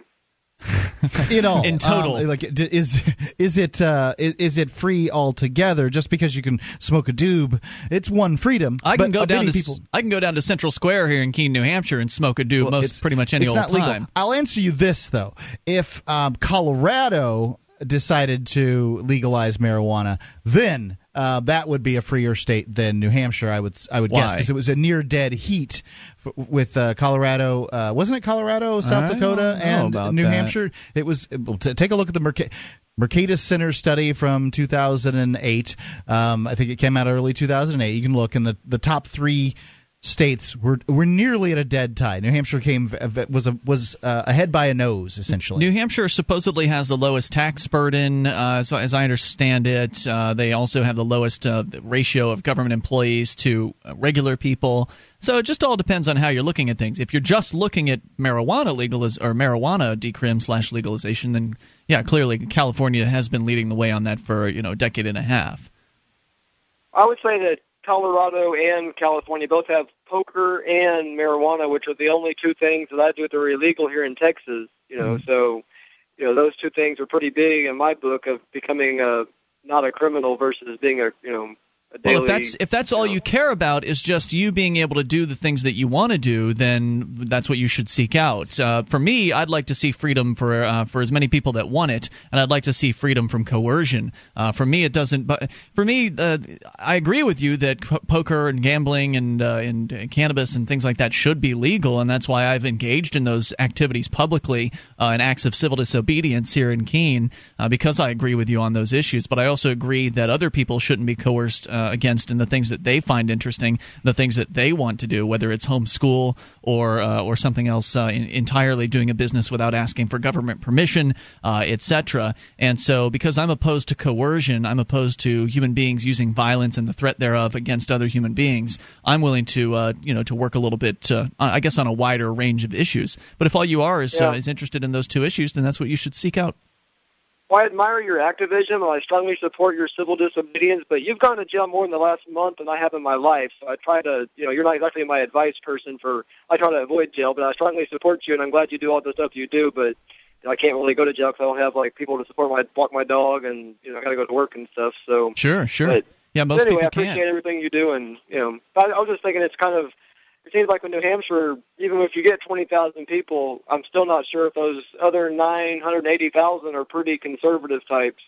You know, it seems like you're kind of outnumbered. Well, there's actually 1.4 million people uh, around that in, here in uh, New Hampshire. But I see where you're coming yeah. from. Uh, thank you for the call. I appreciate it. Uh, the thing is, the 900,000 or the 1.3 Poker's million. legal in New Hampshire um, at the gambling places. I've seen, I've played it here. Um, so it's legal when we play it out at the Free Keene Fest. I don't know if they it's legal. They well, don't they don't arrest you, right? Yeah, they don't um, arrest you. But I, I, played it. I played it at dog tracks, so you know, it, if if those are your issues, then you should do what you want. Yeah, if, that's going to make you happy. And I, we've said on the show, I've said on the show multiple times. Look, the Free State Project is for people who want to work towards freedom. You don't need to get arrested to do it. You could do it in a variety of different ways. Um, there's there's lots of different things that people do, and just being here will will give you ideas in the ways that you can act. But um, if you want to be free yourself, buy a sailboat and go, you know, sail out on the open seas. There's there's nobody there to bother you. They won't tax you on your sailboat out there. You'll be, you can eat fish and sunbathe. Yeah, um, it, I guess it just all depends on what you want. For me, I well, first of all, I can go and I can play some poker with friends if I wanted to. I don't really care much about uh, gambling, but I could go and do that, and the government likely would not uh, find out. And I can go and smoke pot pretty much any uh, anywhere I want to at other people's houses and things like that. And the government very very unlikely they're going to find out about it. But even if they were to uh, fully legalize gambling and to fully legalize uh, pot smoking, would that really make you happy?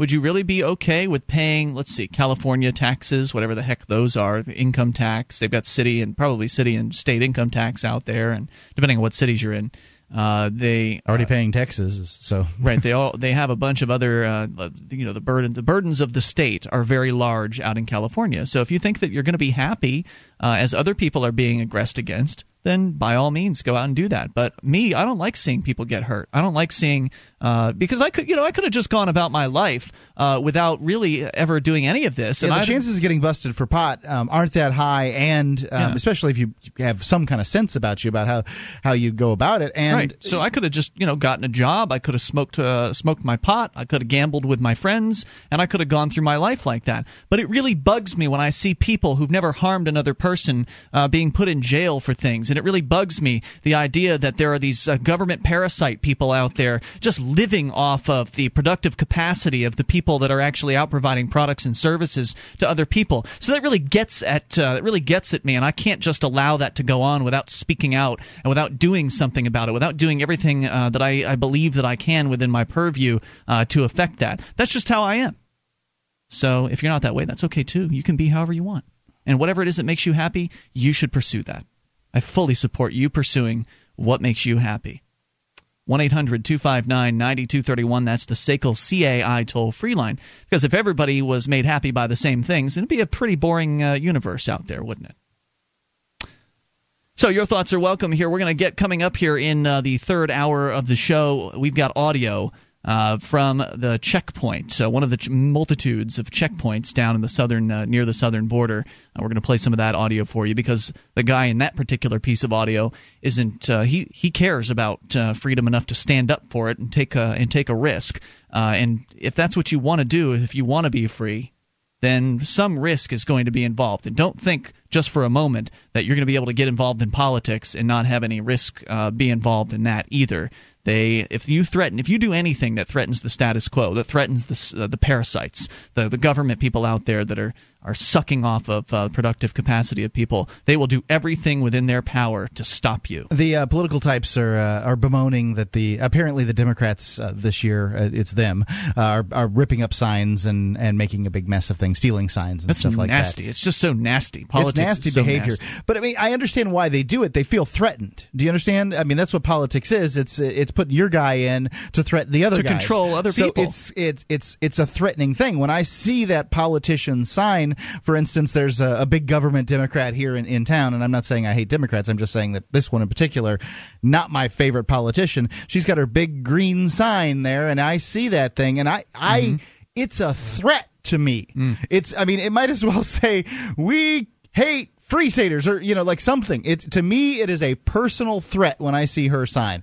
And there's a there's good reason. That lady wants very badly to take take away from me my, the power for to educate my child the power that i have over my own earnings uh, the you know she wants to institute an income tax. She wants to uh, you know make people wear seatbelts adults ad- grown adults wear seatbelts she wants anything and everything that has to do with the government getting bigger stronger and more intrusive You know that particular politician, Sam. Didn't you uh, ask her to do a like a meeting with some of the the activists, and she basically blew you off? Is this a senator that we're? Yeah. yeah. Yeah. So while we, while I was in jail, I had people call in, and I, I can't wait for her to uh, come back on the radio and Oh, she will. and do her little campaign. My Yeah. plan is to uh, to actually call in and say, you know, when I was in jail, when when when I first moved to Keene, she happened to be at the Panera restaurant.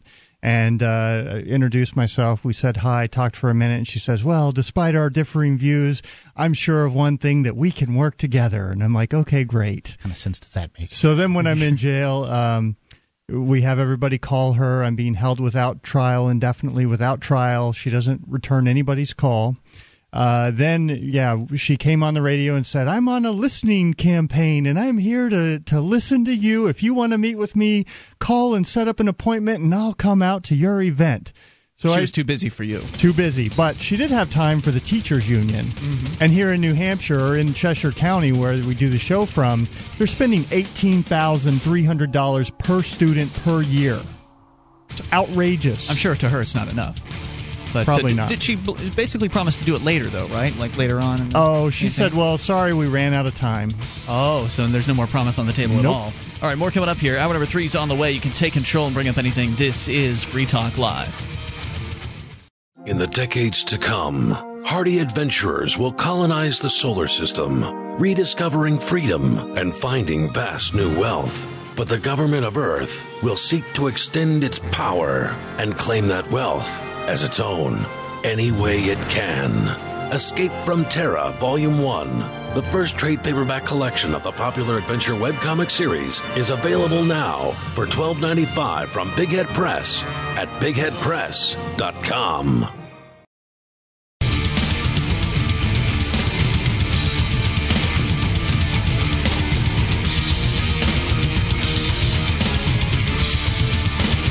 Talk Live. We're kicking off the third hour of the show. You're invited to bring up whatever's on your mind. Dial in via the toll free number at 800 259 9231.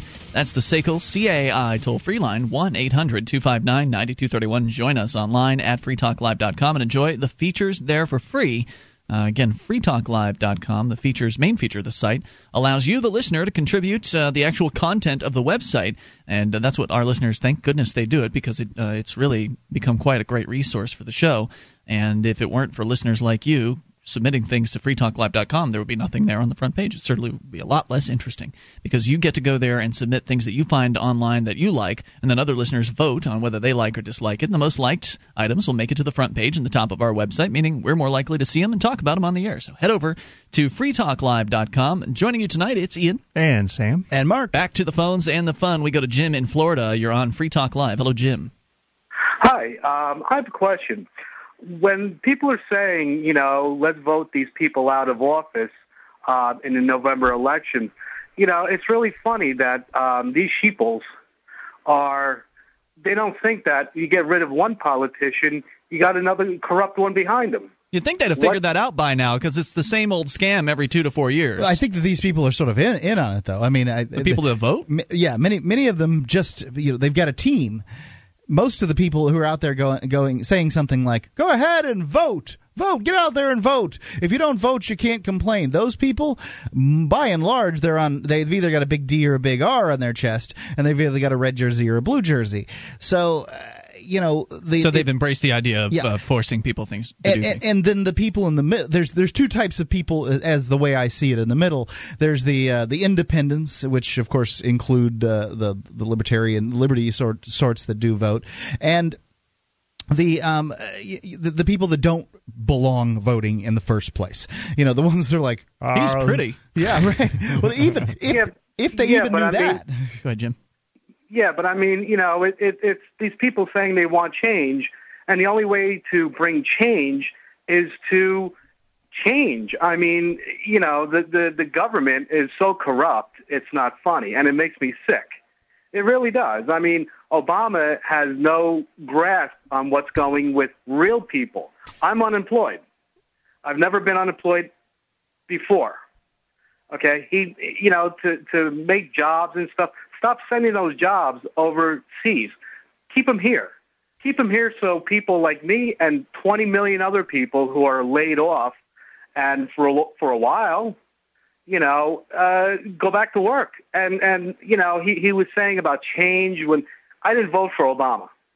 So, you know, I, I sit there and I, whenever these politicians spew out all this stuff, oh, I'm going to do this, I'm going to do that, I sit there and say, yeah, right.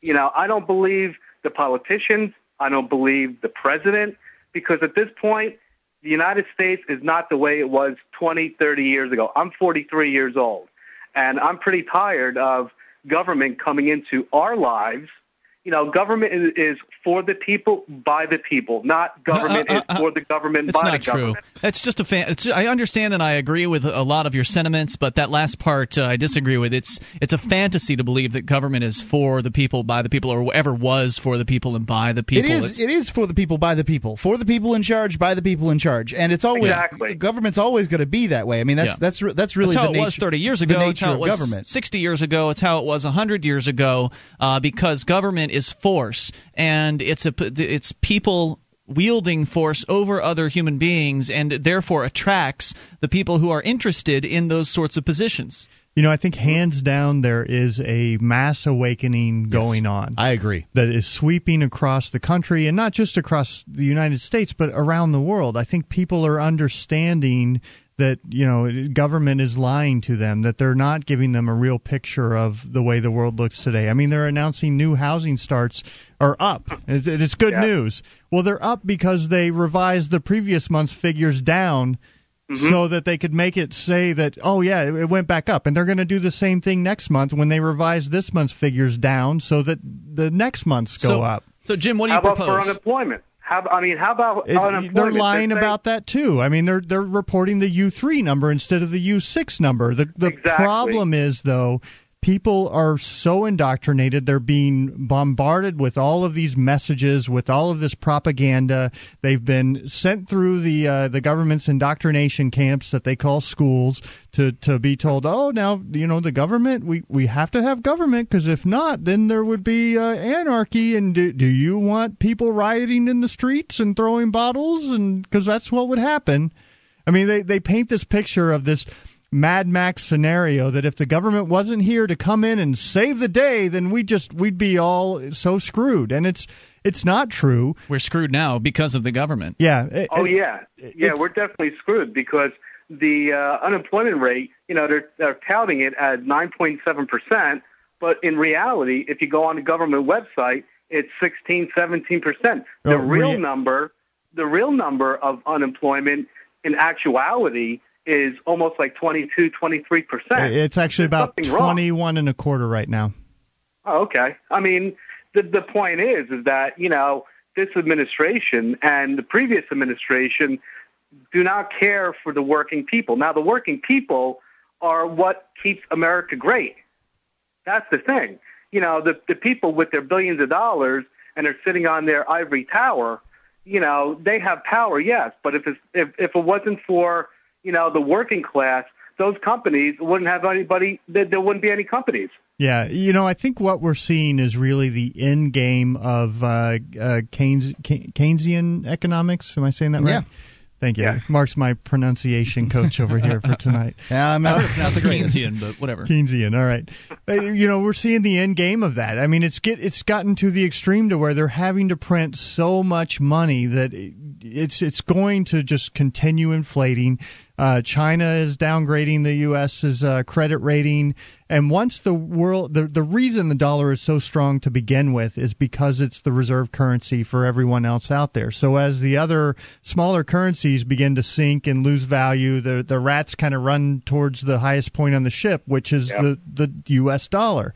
But once that changes, and it's already starting to because of you know they're printing so much money because of the debt to GDP ratio, things are falling apart. And once the switch is made to where people don't rely on the dollar to be the uh, the reserve currency, demand is going to plummet, and then all probably almost overnight we'll see the dollar lose dramatic dramatically lose value and and then you know it's it's sa- sad to say but it'll probably be too late at that point you know what are what are people going to do Well, It's- what are you going to do, Jim? I mean, I hear a lot I of mean- I hear a lot of things in what you're saying that I agree with, but what you, what's your plan?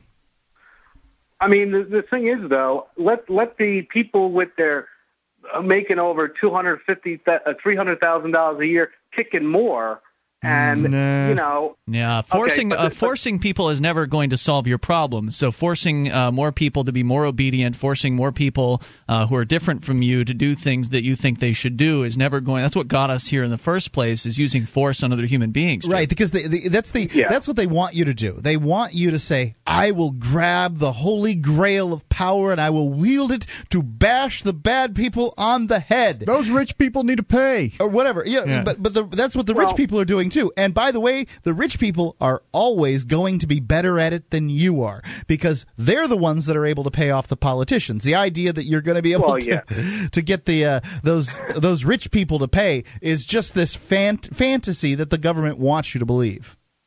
so I mean, where do we go from here? I mean, the the government's corrupt. They don't give anything about. They, they don't care about me or anybody else. Nope. They're only out for themselves. That's right. The Yep. thing is, though, what happens? Does China dump all of our debt, and then we go into an economic collapse, and then we spiral into, let's say, a civil war, or you know, Well, hopefully not. Else? Uh, You know, hopefully, I mean, hopefully we can. It's, it's you're asking really great questions, and they deserve a good answer. Uh, and I would suggest that number one, uh, one thing you can do is educate yourself about what it means to be free and what liberty really is all about. And then once you come to that understanding, then there are some other options that will open up for you, like the Free State Project, where people that love freedom, people that understand that everybody should be free to live their life how they want, whether they're rich or Oh, poor, or whatever, uh, should be allowed to live life how they want, so long as they aren't harming anyone else. People like that are getting together into the same place, and there's some amazing things that are going to happen as a result of it. We'll tell you more about the Free State Project coming up. Thanks for the call. You can take control of the airwaves. This is Free Talk Live.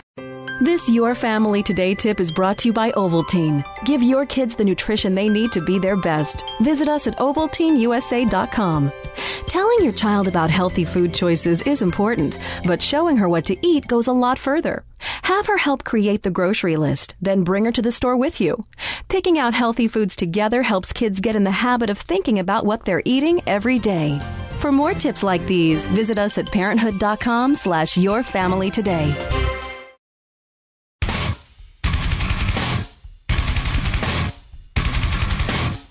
This is Free Talk Live. You can bring up anything that you want. Just dial in toll free at 800 259 9231. That's the SACL CAI toll free line, 800 259 9231. You can join us on our website at freetalklive.com and enjoy all the features there for free. Uh, so head on over there and get interactive. Various different things, all brought to you uh, by our wonderful sponsors and our listeners, the Free Talk Live AMP program. Go to freetalklive.com. Have fun over there. Uh, also, what if you found out that the best liberty activists from around the world were moving to the same place in order to achieve liberty in their lifetimes? Would you want to join them? Well, it's happening, and you can be a part of it. Join the Free State Project at freestateproject.org. That's freestateproject.org. In fact, we were just talking with uh, a call that I, I always enjoy uh, hearing. The type of call that I always enjoy hearing is the, the person who, who has gotten to the point of, of being so frustrated with what's going on out there that they are just they're fed up with the government. They realize that the two party system is a big scam and that uh, the, the whole government is just lying and it doesn't matter who's in charge. They're just screwing people over. They're rewarding their friends. They're punishing their enemies. And it doesn't matter what promises are made. They're always broken and nothing ever changes beyond the fact that the government gets more intrusive, more oppressive, more expensive, and so on and so forth.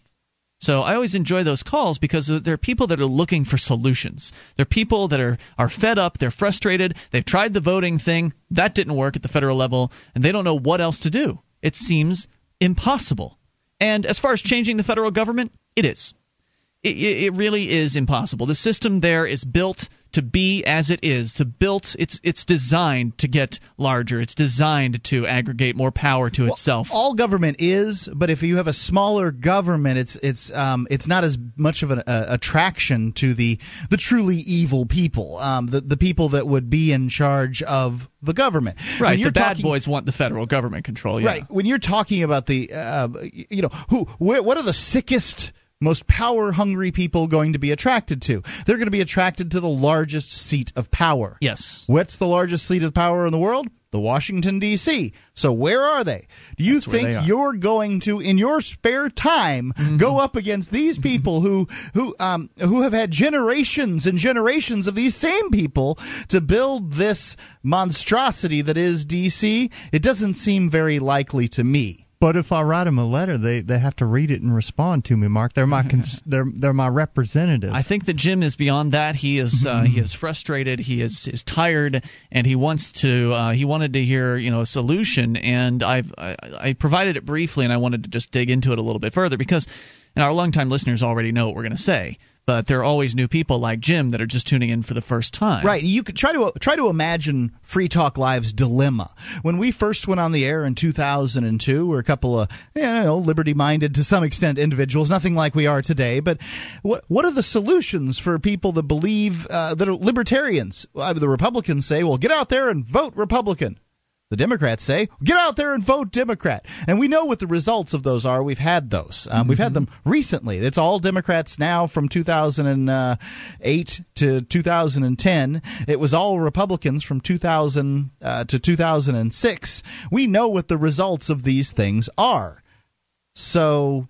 What, what what's the solution for libertarians? Get out and vote libertarian? It's a foolish so- solution on a national level. Because you're still playing their game. You're still playing the game. Well, I don't mind set up. playing playing the game, but you're not going to win. Uh, libertarians have been trying to play that game for a very long time. So, right. Well, and even if the, solution? libertarians could win, you would find out all of a sudden that the so-called libertarians you elected just turned out to be power sicko freaks that uh, that sought out the power, and they figured the Libertarian Party would be their best way to get their. Whole, I, a I don't know that it. I'm prepared to to, to I'm prepared that. to say that, having been a part of the Libertarian Party for a number of years and having watched the power seekers climb to the top of it, uh, even when they weren't winning elections, the power seekers are already in control of uh, the, the National Libertarian Party. And again, as you pointed out, the, the deck is stacked against them. Uh, the, the, the politics in, in federal uh, federal government is not going to solve the problem. The thing you can do is number one, learn about freedom. Learn about what it means to be free. And what it means to be free, from what I understand, is to allow other people to be free. Because if you try to control others, And Jim still had a little bit of that in his call, like, well, we should tax the rich, and we we kind of rejected that, and, and he kind of came came around pretty pretty quickly, Mm-hmm. um, because you know all you do is to really really just have to think for a moment to realize it's the rich that are in control, uh, and like you mentioned, Mark, it's your free time that you're trying to change the federal government. The rich people pay full time lobbyists to go and uh, and do their uh, dirty work for them, and of course their friends are already in the government, and they're working to benefit their friends and in the industries and, and things like that. So it's it's pretty difficult to do that. So what you have to do is you have to come to the point where you understand that in order to be free, you have to uh, grant that freedom to other people. You have to allow other people, whether they be rich or whether they be weird or whether they be you know des- undesirable, uh, to uh, to live their lives and make the choices that they want to make for themselves, as long as they aren't harming anyone else. And when you really start to understand and grasp and embrace uh, those ideas. I think that's when you're ready to actually do something more significant. Now, of course, you can get out there and do your best to spread those ideas. And you were talking, Sam, earlier about uh, you think there's a sea change going on. You think people are starting to wake up.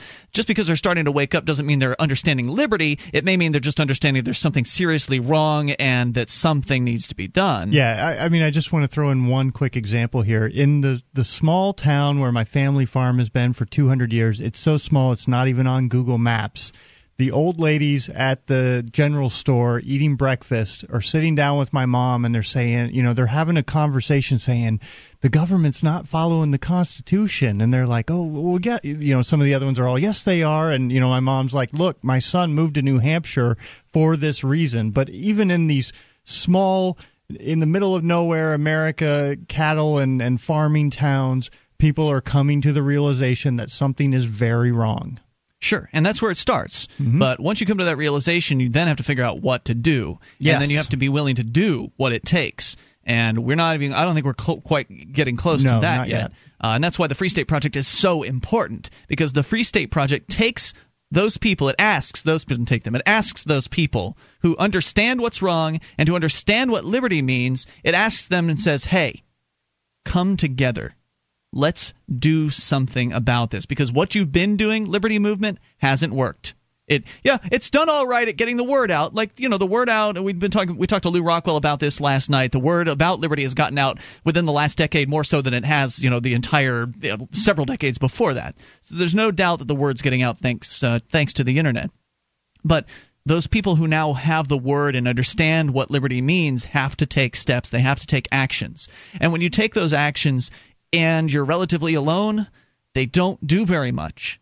They might make you feel good, but they're not going to have any impact. The uh, the ripples from your stone in that water isn't going to do much. You have to get a bunch of stones or a boulder or whatever. You have to get enough stones together to throw them in there and, and really make a difference. And so that's why bringing liberty minded people, people that get it together into the same geographic area is is already having an incredible effect and it's only just beginning. We're only uh, to, the, to the point now with the Free State Project where a few hundred people have made the move to New Hampshire and we're already as I pointed out last night, we're showing showing up on the map of Lew Rockwell who runs the most popular liberty oriented website uh, on the internet. This guy was well aware of what's been going on in Keene. He knew that Sam and I were arrested a couple of weeks ago. I mean, when I think about Lew Rockwell, I think this guy's too damn busy to, you know, be uh, be paying attention to what we're doing up here in little old Keene, New Hampshire. But man, he was all full of compliments for uh, for what was going on up here. So we're starting to throw those rocks in, and those people are getting together, uh, and it's starting to make a difference, and it can be huge, and it will be huge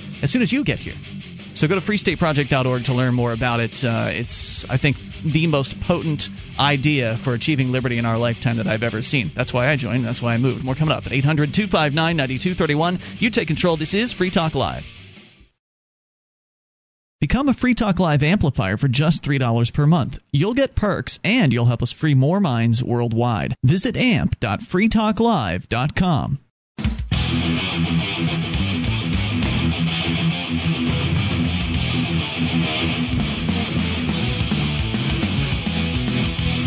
This is Free Talk Live. You can take control of the airwaves and dial in toll free. Bring up whatever's on your mind at 800 259 9231, the SACL CAI toll free line. 1 800 259 9231. You can join us on our website at freetalklive.com.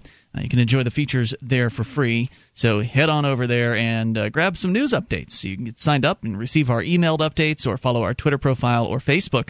Whichever way works best for you, you get it for free over at news.freetalklive.com. That's news.freetalklive.com. As uh, we continue here, we're talking about what you can do uh, in order to achieve liberty in your lifetime. And it requires, in my opinion, getting together with other people and then being willing to stand up for what you believe in instead of just going along to get along. Let's go to, to uh, Daviv in New Hampshire. Daviv, you're on Free Talk Live. Daviv? Hello? Are you getting the name right? I don't know if um, that's how it's spelled. David. Hello. Oh, it's David. Yep. hey, David. What's on your mind Hello. tonight? Um, I was going to say I still vote sometime. Yeah, me too. Actually, they called me today and they want me to help them with stuff. Who's and I they? looked at the ba- uh, some people. When you get in a voting list, they give you phone calls a lot. For one of the uh, Republican or Democrat parties? Exactly. Okay. Yep. Yep. And um, I went and looked at the ballot today, and I saw. See, this is my thing for voting. I don't like I don't like politicians, but I sometimes I do have a preference, Mhm, or I'd sure. really like to get rid of somebody. Well, right, David, but when you're voting locally, it can actually make a difference. Whereas at the federal level, it doesn't make a difference. Right. When you're voting for, say, Obama or McCain, I mean, you're you're really saying it's it, Killer for- number one or killer number two? For one, you're you're talking about uh, uh, you know your vote not counting because it really doesn't count statistically. If you were to, to you know to take your vote out of the running at this point that you cast back in 2008, they wouldn't miss you. Yeah, o- Obama still would have taken New Hampshire or um, you know one way or the other. So that doesn't really matter. And he's just the guy who's uh, the conductor in front of the choir on the Titanic as it goes down. It doesn't really matter which um, you know what song they're playing on the boat as it sinks. The boat, she's a sinking. Um, uh, you know, on a local level, I can to- I can totally see why some people are on on specific issues will vote specific ways. Um, I went and registered to vote the other day. What you like mean? you might want to get rid of some council people. I Mm-hmm. also saw Eli Rivera's name on there. I don't know That's what the you all think of him. That's but the you- local police prosecutor that uh, may have a bit of a temper uh, from what some I, people. think I call him a danger to the community. Yeah. Right. So well, are you gonna vote might for the wanna other guy? Vote him. No, I'm going to uh, create some campaign ads for him. Let's say, see, you know, this is this is how it goes. Is I, I personally, um, I would prefer. I prefer to see. It, it seems to me that Eli might have some anger management issues um, surrounding the, the Free State Project, and I'm a Free Stater. So, do I want this guy to be the sheriff? I don't know that I do. So I might just vote for this other guy. That's uh, that's He's the there. incumbent. Yeah, the incumbent. I, is is life that much better? I don't think so. But you know, that's if you're going to go there and you're going to vote in your you know for your your town ordinances and things like that that they're Mhm. trying to pass, and I think those are worth going to vote for. Well, and there's actually going to be uh, somebody who's on the ballot uh, in this area who is uh, a, a free stater, uh, somebody who is running for uh, you know the Democrat ticket and has a good chance. You think so? Well, I mean, I, from what I've everything I've been looking at, I, He I says was the insiders skeptical. are doing everything they can to work against him. Apparently. Sure, but he's he's um you know it's a seven. There's seven slots. There's eight, people running. People, yeah. So He's it's all he has to running do is for a representative. yeah, Andrew Carroll at the uh, as a Democrat. Andrew Carroll. Yeah. And that's going to be on this ballot. Uh, that's correct. That's correct. In Yeah. nineteen. So, Well, uh, and you can get more information. I think his website's carrollfornh.org. I'm not positive. I don't have it in front of me right I now. think but- he's got two R's and two L's in Carroll. Yeah, Andrew is a is a heck of a nice guy, and he's uh, he's been here for a few years now, and he's he's very young but very brilliant and well educated. Uh, so you might want to look into him. But yeah, I agree with you, David, that it makes a difference when you're when you're doing things on a local level. Mark, you you told a story once about a fire truck thing that actually literally passed by one vote. Or Yeah, it was. It wasn't the fire truck. It was a. Uh, it was a road truck. But yes, Okay. the fire truck passed the next year, and it did. And it passed by several votes. Um, one of them passed by one vote. Though. Yeah, one of them passed by one vote. So if I would have, and I couldn't go to that because I was down in Florida begging the Wasting governor, your time. beg, begging the governor to give me a, a pardon.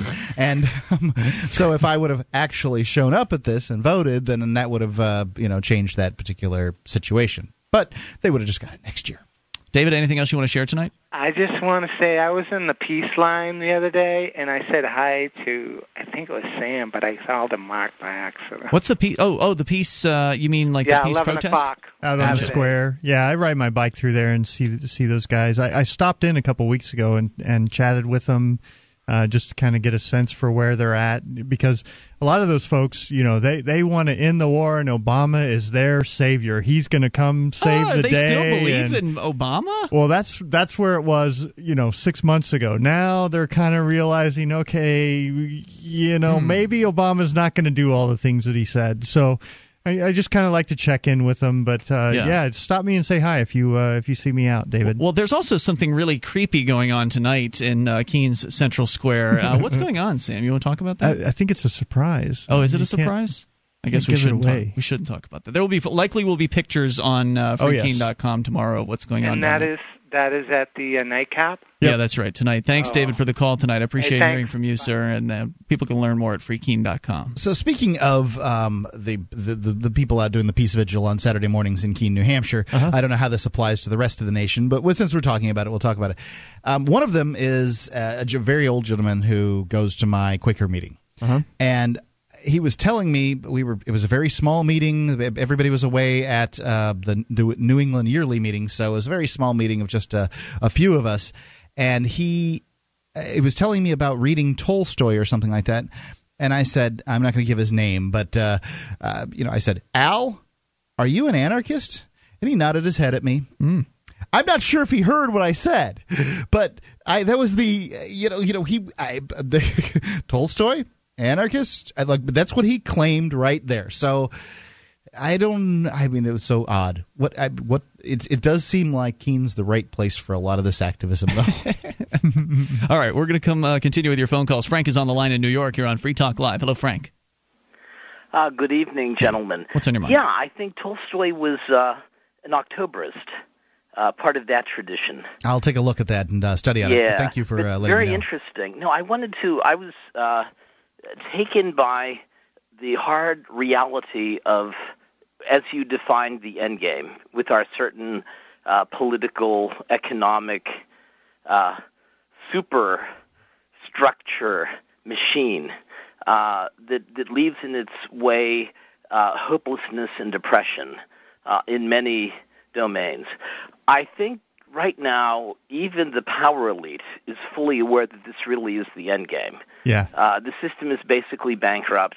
Well, they want I to milk think- it for all it's worth, though. In the yeah, meantime, rob Correct. the cupboard's blind. Rip it off and take the last bit of capital, then buy real goods with it, and then let the dollar implode or let the uh, uh, fiat currency collapse. And those that got the last bit of money that had value that invested or purchased real assets, then they'll be sitting uh, safely over the next, you know, uh, 10 or 20 years as we go through tremendous, painful changes.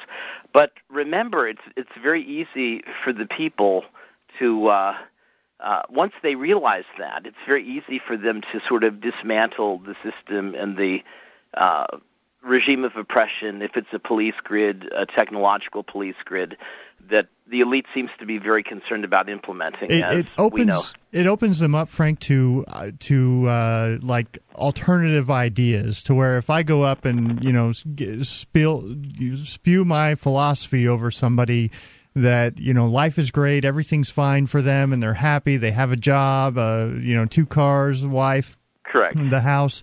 They don't want to hear it. You know, Once no, it starts getting philosophy taken in that case becomes an edifying experience or something that Then you're just a uh, petulant sort child. of a passing Yeah. fancy.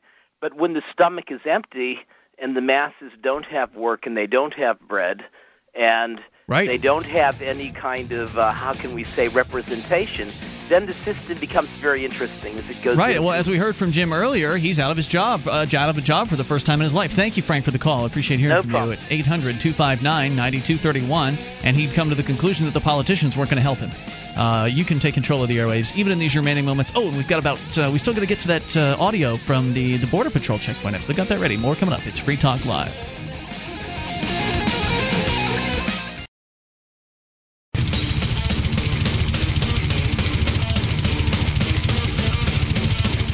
This is Free Talk Live, and you can take control of the airwaves. Dial in toll free at 800 259 9231. That's the SACL CAI toll free line.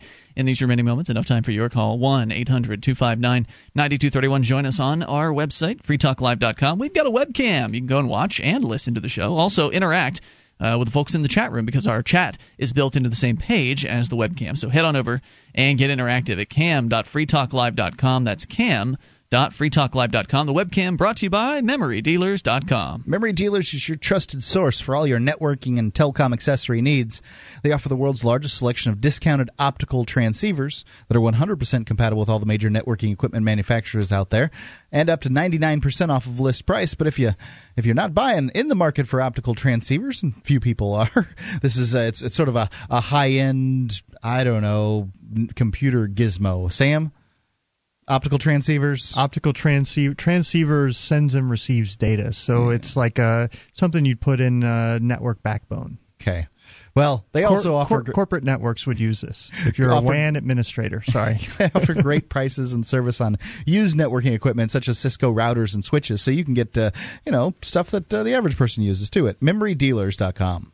All right, so I've got the audio here that I grabbed from uh, great blog checkpointusa.org head over there, click the blog. If you go to checkpointusa.org, you don't go straight to the blog. You have to click the blog choice on the left hand side. But when you get there, you're going to want to subscribe. You're going to bookmark it or whatever you do with blogs. Uh, because Terry over there really comes up with some golden video footage. Uh, he finds this stuff. I, I'm sure people send it to him because he has inspired people to emulate him. And this is what is so important about stepping out of your uh, comfort zone and setting an example and and standing up for what you believe in. We've been talking about that tonight because when you do it, and now that we have the the internet, you can do it in a visible fashion. Other people can see what you've done. That inspires people. Reason why I uh, recently stood in front of a police cruiser as they were kidnapping a young woman here in Keene, New Hampshire, is because I was inspired by David Kraus, uh, one of the activists that uh, that is here in the area, who did it before me and uh, he was inspired by somebody else, and so on and so forth. So, have so, any of them been effective? have any of them been effective? It just doesn't seem like uh, standing in front of a police uh, car is going to stop them from taking someone away. No, it didn't stop them, but it loaded up their court system with an extra four uh, four arrests and trials. There you go. Yeah, and it also showed people that uh, regular folks can have courage and they can do something that is, you know, a little bit brave and impede the police for a little while at least. And then maybe if other people show up, what do you think, Mark, would happen if 30 people surrounded that police car and linked their arms together? I'm not sure. I'd be interested to find out. Yeah, me too. Before the person was put in the car is what I'm talking about. So there, are, the more people we get here, the more people that that can uh, actually take actions that that have a little bit of risk involved in them, the more significant change that we can see happen. I can see that they would c- consider that a threat. You know, the police the police would consider that a threat, and they might very no, well call in they, I think they would call it that. When once they're not able to do their duties, well, they, you'd, you'd, be charged with the same crime you'd be charged with for standing in front of the police car. It's just that you'd be preventing them from sure. putting the person in the car at that point, rather than trying to prevent them from driving away. So, uh, so this is one man, and he was all alone. And again, as I said before, if you're all alone, there's only so much that can can come out of this. But in the very least, it's personally empowering for him. It's a personally empowering moment for him to stand up against these thugs uh, that are demanding information and demanding obedience from him. He stands up against them, and let me just get to the audio, and we can continue analysis here in moments. This is from CheckpointUSA.org, and I've got it muted, so let's try it now. U.S. citizen, sir. U.S. citizen. Can you pop the trunk, please, sir? I, I mind if I uh, pop the trunk. I don't consent to any searches. You don't consent? No. Who do you work for, sir? Excuse me? Who do you work for? I don't consent to any conversations like that. Who do you work for? I don't man? consent to that conversation. Okay, go ahead and park over there. Are you detaining me? No. Good question to ask. Am I being detained? Are you detaining me? Because uh, that sounded like a, d- a detention to me. Go ahead and park over there. That Mm-hmm. wasn't. I'm going to have to ask you to park over there, which is the way that they're trained to do that. Yeah. He'll come back with a "I'm going to ask you," or uh, he'll come back with the asking language in a moment here. No. No? No. I'm not being detained? No, sir. But you can park over there. No. Oh, you can park over there. Well, thank you, but I'll just be moving along right now. I, I could wear clown nose too, but, but since I'm not being detained, I guess I'm free to go, right? But you can park over there. No. So I'm So being I detained? can- Men, Jimenez. Yeah. It's getting flustered. I'm rec- I recorded the whole thing, okay? That's good. Okay. They love it when you record. I'm asking him to go to secondary. He doesn't want to go to secondary. He's just asking. Just asking you to go over to secondary now. First it was uh, you need to go over there. Now it's uh, oh I'm just asking him. Jimenez. I'm asking him to go to secondary. He doesn't want to go to secondary. Yeah, I'm asking. I'm asking why um I'm being asked to be uh, sent to secondary. Excuse me? I'm, I'm asking why I'm being sent to secondary. Why are you secondary? Because I asked him if he wanted, if I could uh, look in his truck, and he says no. Yeah, this is an immigration uh, checkpoint. It's immigration checkpoint, so Yes, pull sir. over to secondary. Is there any reason to believe that I'm not a U.S. citizen? Is my immigration status in question? Ask him. Is my immigration status in question, sir? Yes. Yes. Yes. That. So you asked me about my trunk, and that's that has to. What does that have to do with my immigration status? Am I free to leave? Yes. No. I'm not free to leave. No. I'm being No. detained. You're being secondary. ah, now we're just going to make up new stuff. New words. You've been secondaried. Now, is this the Supreme Court rule on the secondary stuff yet, pal?